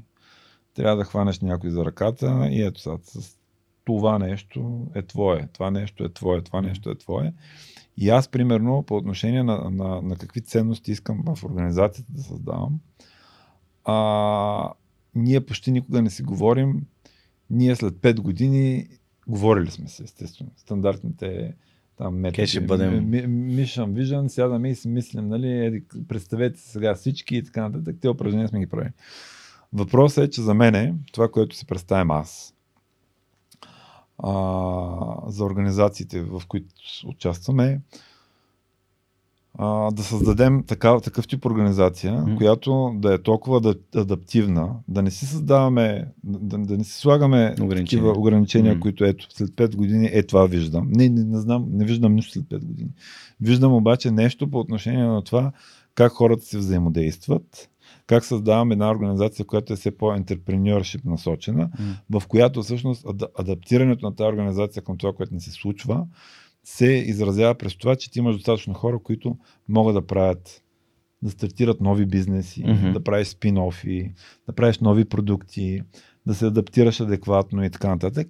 И това е очакването им, че това ще се случва, защото това не е проста работа, защото хората са, знаеш, по-често са по-консервативни към промяна. Мгм. И примерно това we are not there yet, т.е. Нали, не е там, където си представям, че трябва да е, но се опитвам да го поощрявам максимално, защото това е ценност, то е а- адаптирането и всъщност очакването, липсата на страх по отношение на промяната. Това не знам как с една или две думи да го опиша като ценност, но, но е, е нещото, което едно би ти дало свобода, две би ти дало възможност за, за развитие, без неограничено развитие и би създала една организация, която на практика е успешна, би била успешна, без значение от това, което се случва около нея. Защото ти виждаш през колко кризи минаваме в момента. Да.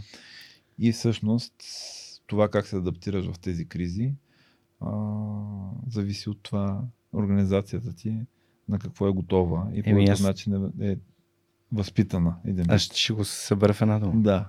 Семейство. Може, може би да. Аз се опитвам винаги, нали, някакси, може би това, а, това ми е. Но опитвам се да не, да не използвам такива, а, как да ти кажа, заключващи, заключващи да. думи. Значи семейство в контекста на кръстника, както тук да. наскоро пак разбрах, нали, се използва заместител на мафия. Да, Тоест семейство мафия. може да е целият род. Да, нали? Това да, е да. Някаква, някаква иерархия, която...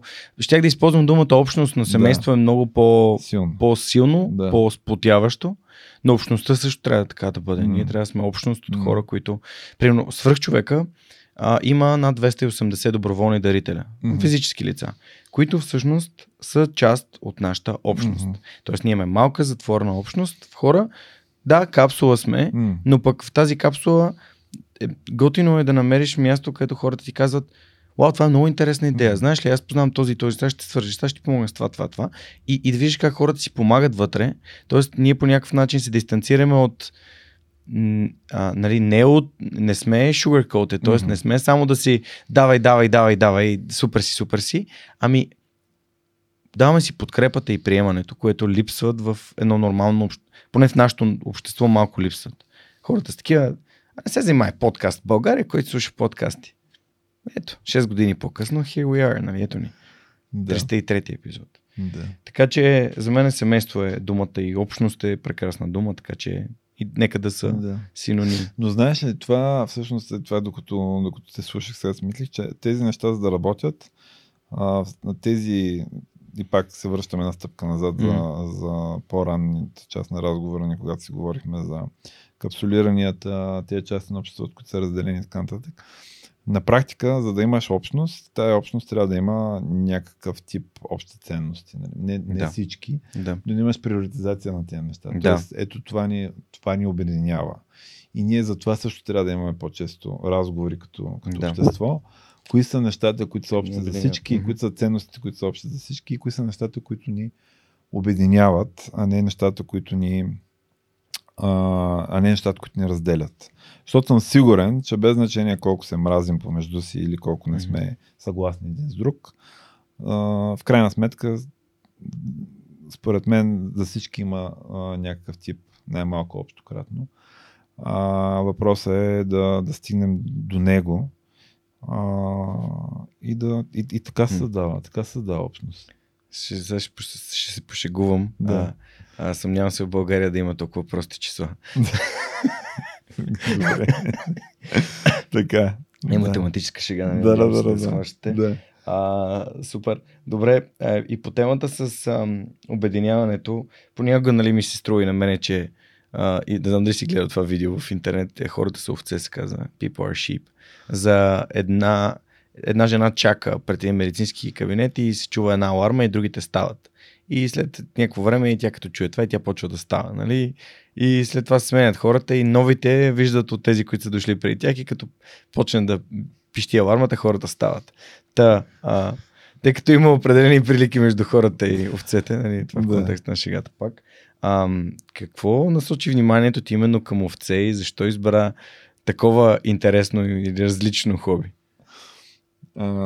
Няко, няколко неща. Едното е, че... Да, да е контекст, че... Да, значи едното е, че ам, всъщност майка ми е от Котел, нали, баща ми е от Сливен. Mm-hmm. И ам, всъщност ам, прадядо и на майка ми, или прапрадядо, не знам как се падат. А, ти не знам, хорил ли си? В Котел хорил ли си? През Котел съм минавал, но моя род е от Еленския Балкан, да. така че... Значи те са били там някакви много много заможни хора на времето. Нали. Там има една воденица в Котел, примерно. Има, има, той е музея, който е историческия музей в Котел, е на практика къщата, в която майка ми е родена. И тя е била wow. наша къща, да. И нали, комунистите се я взели са им я взели. Не знам за какво говориш. Това, да, това са спекулации. Сигурно съм излаган. Но а, та, та са им взели земи и така нататък. И, така нататък. и всъщност този човек се е занимавал и с остевътство и е имал някакво огромно стадо. Mm-hmm. Десетки хиляди. Mm-hmm. Овце, които са ходили в Гърция през лятото и така те са такива истории Да, да, много интересни. преходни. Да. Знам, знам. Много е. Та, това е чисто така м- едното от нещата, които, които са ми дали някакъв просто като продължаване на, на, на, някакъв исторически Родова такъв, памет. Да. А, Yeah. Другото беше, че аз супер много се интересувам от нали, чиста храна, от концепцията, в която може да я правиш sustainable agriculture. А, свободни животни, нали, на паша и така нататък. и така нататък. И това е според мен едно от нещата, които могат да спасят всъщност, а, когато говорим за храна и изхранването на света. И от една страна, и от друга страна, неща, това е много дълга тема. Но С Любо Ноков я започнахме в хармоника на той, той, 297 ми е, епизод. той ми е приятел Любо, да. Той, той има между другото корен от котел. А, Любо. А, та, всъщност как възстановяваш почвата, нали, и, и подобен тип неща, които имат отношение към цялата екосистема и по какъв начин всъщност, ако щеш, това влияе или не влияе на глобалното затопляне от такъв тип процеси. Ам, и ми се искаше да имам някакъв, а, някакво участие в това нещо. Участие в смисъл, дори в моя случай извън хоби, ми е и някакъв начин, аз, понеже там е този въпрос, примерно, който беше за това как се, как се развивам. Мгм. а, Професионално. да, това не е точно нали, как се развивам професионално, обаче е нещо, което съм до такава степен там, инвестирал съм пари, нали, занимавам се от 7-8 години с това. А, и това на практика ти дава един друг контекст по отношение на тема, която не ти е кор тема. Нали? Не е нещо, което правиш всеки ден. Да. Обаче, като се срещнеш на улицата с някой или си в разговор, когато става въпрос за такъв тип неща, обикновено си доста по-подготвен от другите в разговора. Нали? Не, че това е най-важното, но Мгм. това ти дава пак самоактуализация М. и всъщност а, in the long run, нали, аз а, не съм се отказал това да, да стане голямо. Може би не на този етап. Сега, за да има всъщност контекст, нали, имам около, там, не знам, 350 овце или нещо такова. И, и земя покрай това, която там я гледаме в контекста на овцете и така нататък. А, но това беше другата тема, а, другата тема, другата, другата причина. А, и, и там човека, който ме под някаква форма ме позапали по, по това, е, е Филип Харманджиев. А, той има такава те, а, ферма, която е доста по-голяма от моята, естествено. И има магазин тук в София, Ливади, не знам дали си го чувал. А, чувал съм го. Той е Да. на римската стена, не? Точно така, да. А, и с него имахме едни, така сме имали приключения по... А, в Англия ходихме на обучения по този въпрос, обикаляхме по ферми и така нататък. Той е много по-често, отколкото мен, естествено, но, а, но това ти създава и минавам към третата причина. Това ти създава съвсем друга перспектива по отношение на нещата, които се случват около теб. Защото голяма част от нещата, които си говорихме до този момент, а, те не са, не можеш да ги пипнеш. Нали? Тоест, ние правим някакви софтуери, Да, даваме са. някакви сервизи, да, услуги и така нататък, но това не е нещо, което можеш да пипнеш от една страна и нали, трябва да имат ня- някакви неща, които да те държат на земята по отношение на това какъв ти е контекста. Това е валидно и за хората, с които комуникираш. Защото за мен това е било в различни периоди от време, е било нещото, което ти дава тая перспектива, за която говорихме по-рано. Хората, различен тип хора, защото те- не са лоши. Мгм. Нали? Аз само нали, да кажа пример, имам овчари, които най-често са а, или турци, или каракачани. Мгм. Във всички случаи, в които съм имал а, а, турци за овчари, вътре в там, където живеят, има плакати на ДПС и така нататък. Мгм. В смисъл това в къ- къщата, където аз съм ги настанил. А, гледа се турска телевизия или ако се гледа българска телевизия. Не, ясно е. На, на едния плакат има а, Ахмед Доган, примерно. Не, не примерно, има Ахмед Доган. А, Баш си го има. Точно така, без да е примерно. А, обаче това не прави хората лоши. Нали? И това ми е на мен. А, да, това, ми е, това се опитах да кажа и по-рано. Ти трябва да седнеш, да говориш с тия хора, да разбереш те, те как мислят, какво мислят. Защото тези хора са страшно добри. Нали? и с българите по същия начин, нали? в смисъл, те всичките българи. Но казвам, просто давам тая, тая перспектива. А, знаеш, имаше един период, в който си бях а, дал някакво време, обикаляхме там с моя партньор а, тогава, в села над Котел, от които купувахме животни. Но това пак като някакъв експеримент за мен, защото ми беше супер интересно. И хорихме в, а, в домовете на някакви хора, които продават животни. Нали? Изключително бедни хора. И те те посрещат, и тези хора, а, мисулмани, нали, голяма част от тях, посрещат те и изваждат абсолютно всичко, което имат за, за ядене, което не е много, но варят го всичкото и почва да си говорят с тебе. И примерно проблемите на тези хора са, да кажем, на двора има кокошки и предната седмица някакъв сокол или орел нещо е дигнал, убил две кокошки. След това кравата е болна. Мъжа последните две вечери е спал при кравата, защото е притеснен да, да ни там някакви неща и прави. И спи при кравата. И те са готови да се... Те продават и примерно някакви овце и, и се разревава човека овцете, като ги товариш там в, в да. камиона, от който си дошъл. А, и такъв тип неща. Нали. И аз за това ти казвам, че това за мен, е, на мен е било супер важно в а, контекста на тези другите неща, за разделението и така за ценностите и тези работи. Нали? Защото тези хора може би могат да ги насъскат срещу други хора, нали? защото няма достатъчно разбиране за това какво се случва и така нататък. Но голяма част от тези хора всъщност са, са като нас. Нали? Просто са попаднали в друг контекст. Може би са и по-морални от нас. Нали? А, и това е третата причина, защото този тип бизнес, хоби, whatever it is, ми дава съвсем такава директ, директен контакт. Не толкова колкото сега, честно казвам, последната година-две, нали, някакси по-малко време а, имам възможност да, да се занимавам с това. Но и това те държи на земята и ти създава някакви котви, обаче не отрицателни. Създава ти да. котви по отношение на това, кой кой е и като говори за някакви хора по някакъв начин, да имаш предвид нали, кои са тия хора. Всъщност. Да, аз имам един, едно правило, че деля хората само на това дали са добри хора или не са добри да. хора. А, и съм съгласен с тебе.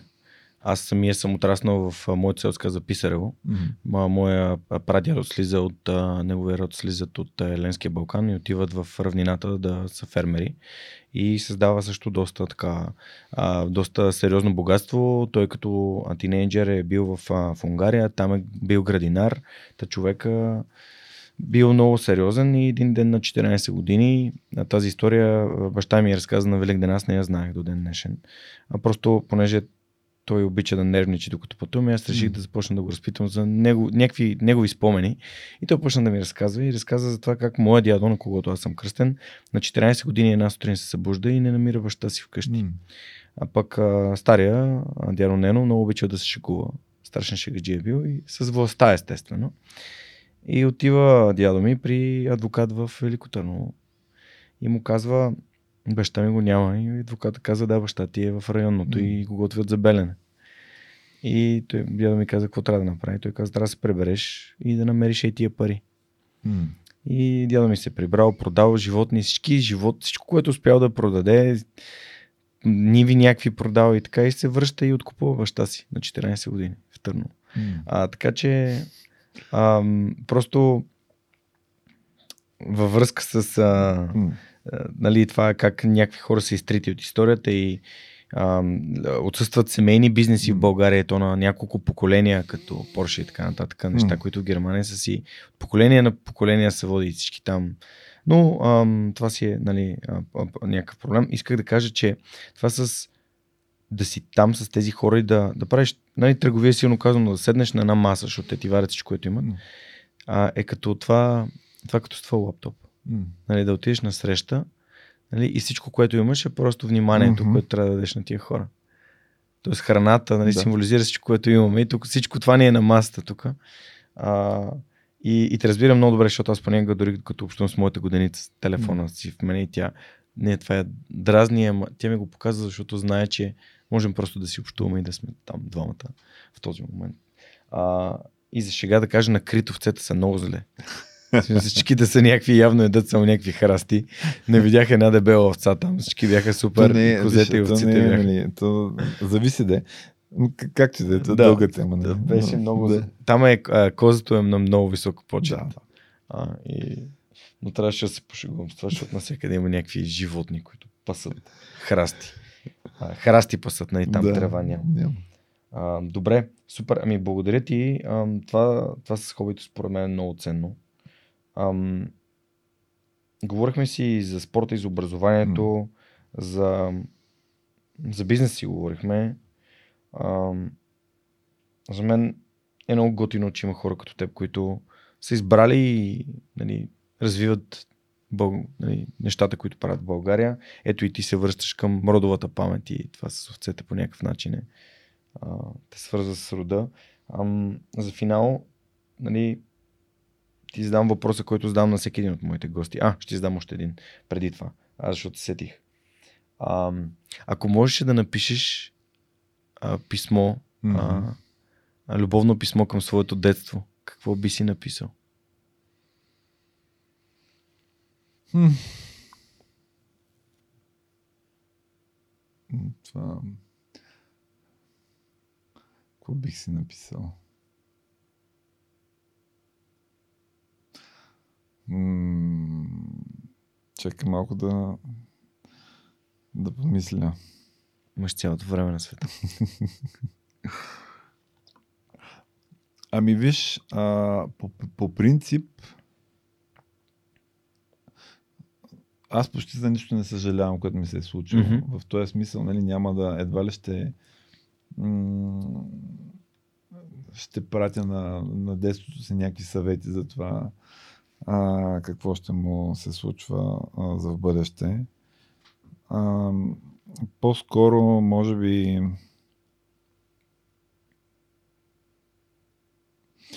Може би така да, да се опита това дете да се храни по-голяма част от приятелствата си а, за по-дълъг период от време. На мен, така при, при мен, нали, голяма част от тези приятелства, които са ми примерно от, от училище, малко са поизоставени М, в някаква степен. И, а пък това според мен също е нещо, което а, те държи в напомня ти за себе си и как, какъв път си изминал и въобще с тези хора, с които си бил и така нататък. И това ми липсва. Нали? И това е някакъв процес, който трябва да се а, да се опитва човек, не процес, да ги съхрани тези отношения, и че приятелствата и въобще как се държиш с хората и е едно от най-важните неща а, в, а, в живота ти. Така че това Можем може ли да използваме това изречение? Приятелствата и това как се държиш с хората е едно от Да. най-важните неща в живота ти. Да. Супер, благодаря ти. А, и последният въпрос е как според теб да направим, не че не говорихме това в целия Да. разговор, да направим България едно по-добро място, едно по-щастливо място. А, няколко неща. Едно е да не очакваме някой друг да го направи заради нас. Лично отговорно. Защото това е гарантиран дизастър. А, в България има достатъчно активни хора, които могат много по... А, да бъдат и, и по-активни и, и, и, и наистина това, което си, си говорим да, да се случи. България трябва да бъде... Добрите истории на България трябва да се разказват.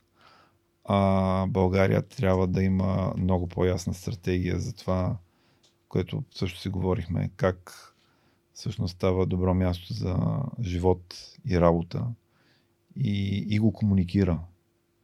А, и това също може да стане а, заедно от, от една група хора, които а, биха го направили по-добре, отколкото държавата би могла.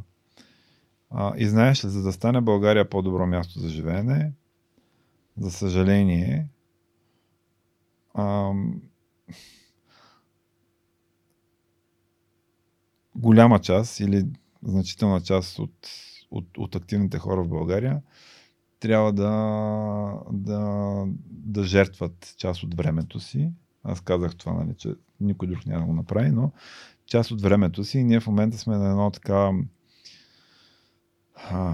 в тези моменти от историята, където везните могат да се наклонят в едната или другата посока. И моментът е изключително важен. Тези млади, активни хора, хора с бизнеси, успели, да бъдат по-активни и в обществото, ако ще и политически, а, защото а, времето е такова. А, и по-активното включване на всички тези хора в тези процеси ще е един от факторите, които ще определят това и дали България ще е такава, каквато я искаме и каквото си я представяме. Супер. Илия Кръста, благодаря ти много, че ме гостува в Сръх човека. Беше изключително удоволствие да си, да си поговорим и тези почти 3 часа минаха като миг. А, надявам се. 3 часа станах. надявам се да има още много поводи да се срещаме. А, все добри. А това беше всичко от нас и Сръх човекът с Георги Ненов, епизод 303. Надявам се, че ви е харесал. Ако ви е харесал, моля ви споделете го с приятели или споделете го с хората, които според вас трябва да чуят това, което Или разказа. Знаете къде може да намерите подкаста в любимата ви платформа за слушане и в YouTube. А пък ако искате да станете част от нашата затворна общност, на сайта на Свръхчовекът в горния десен ъгъл ще намерите бутона подкрепини. Така с малко съдарение на сърце може да станете част от хората, които ни подкрепят. Това беше всичко от нас за този вторник и до следващия път с историите, които вдъхновяват. Чао, чао!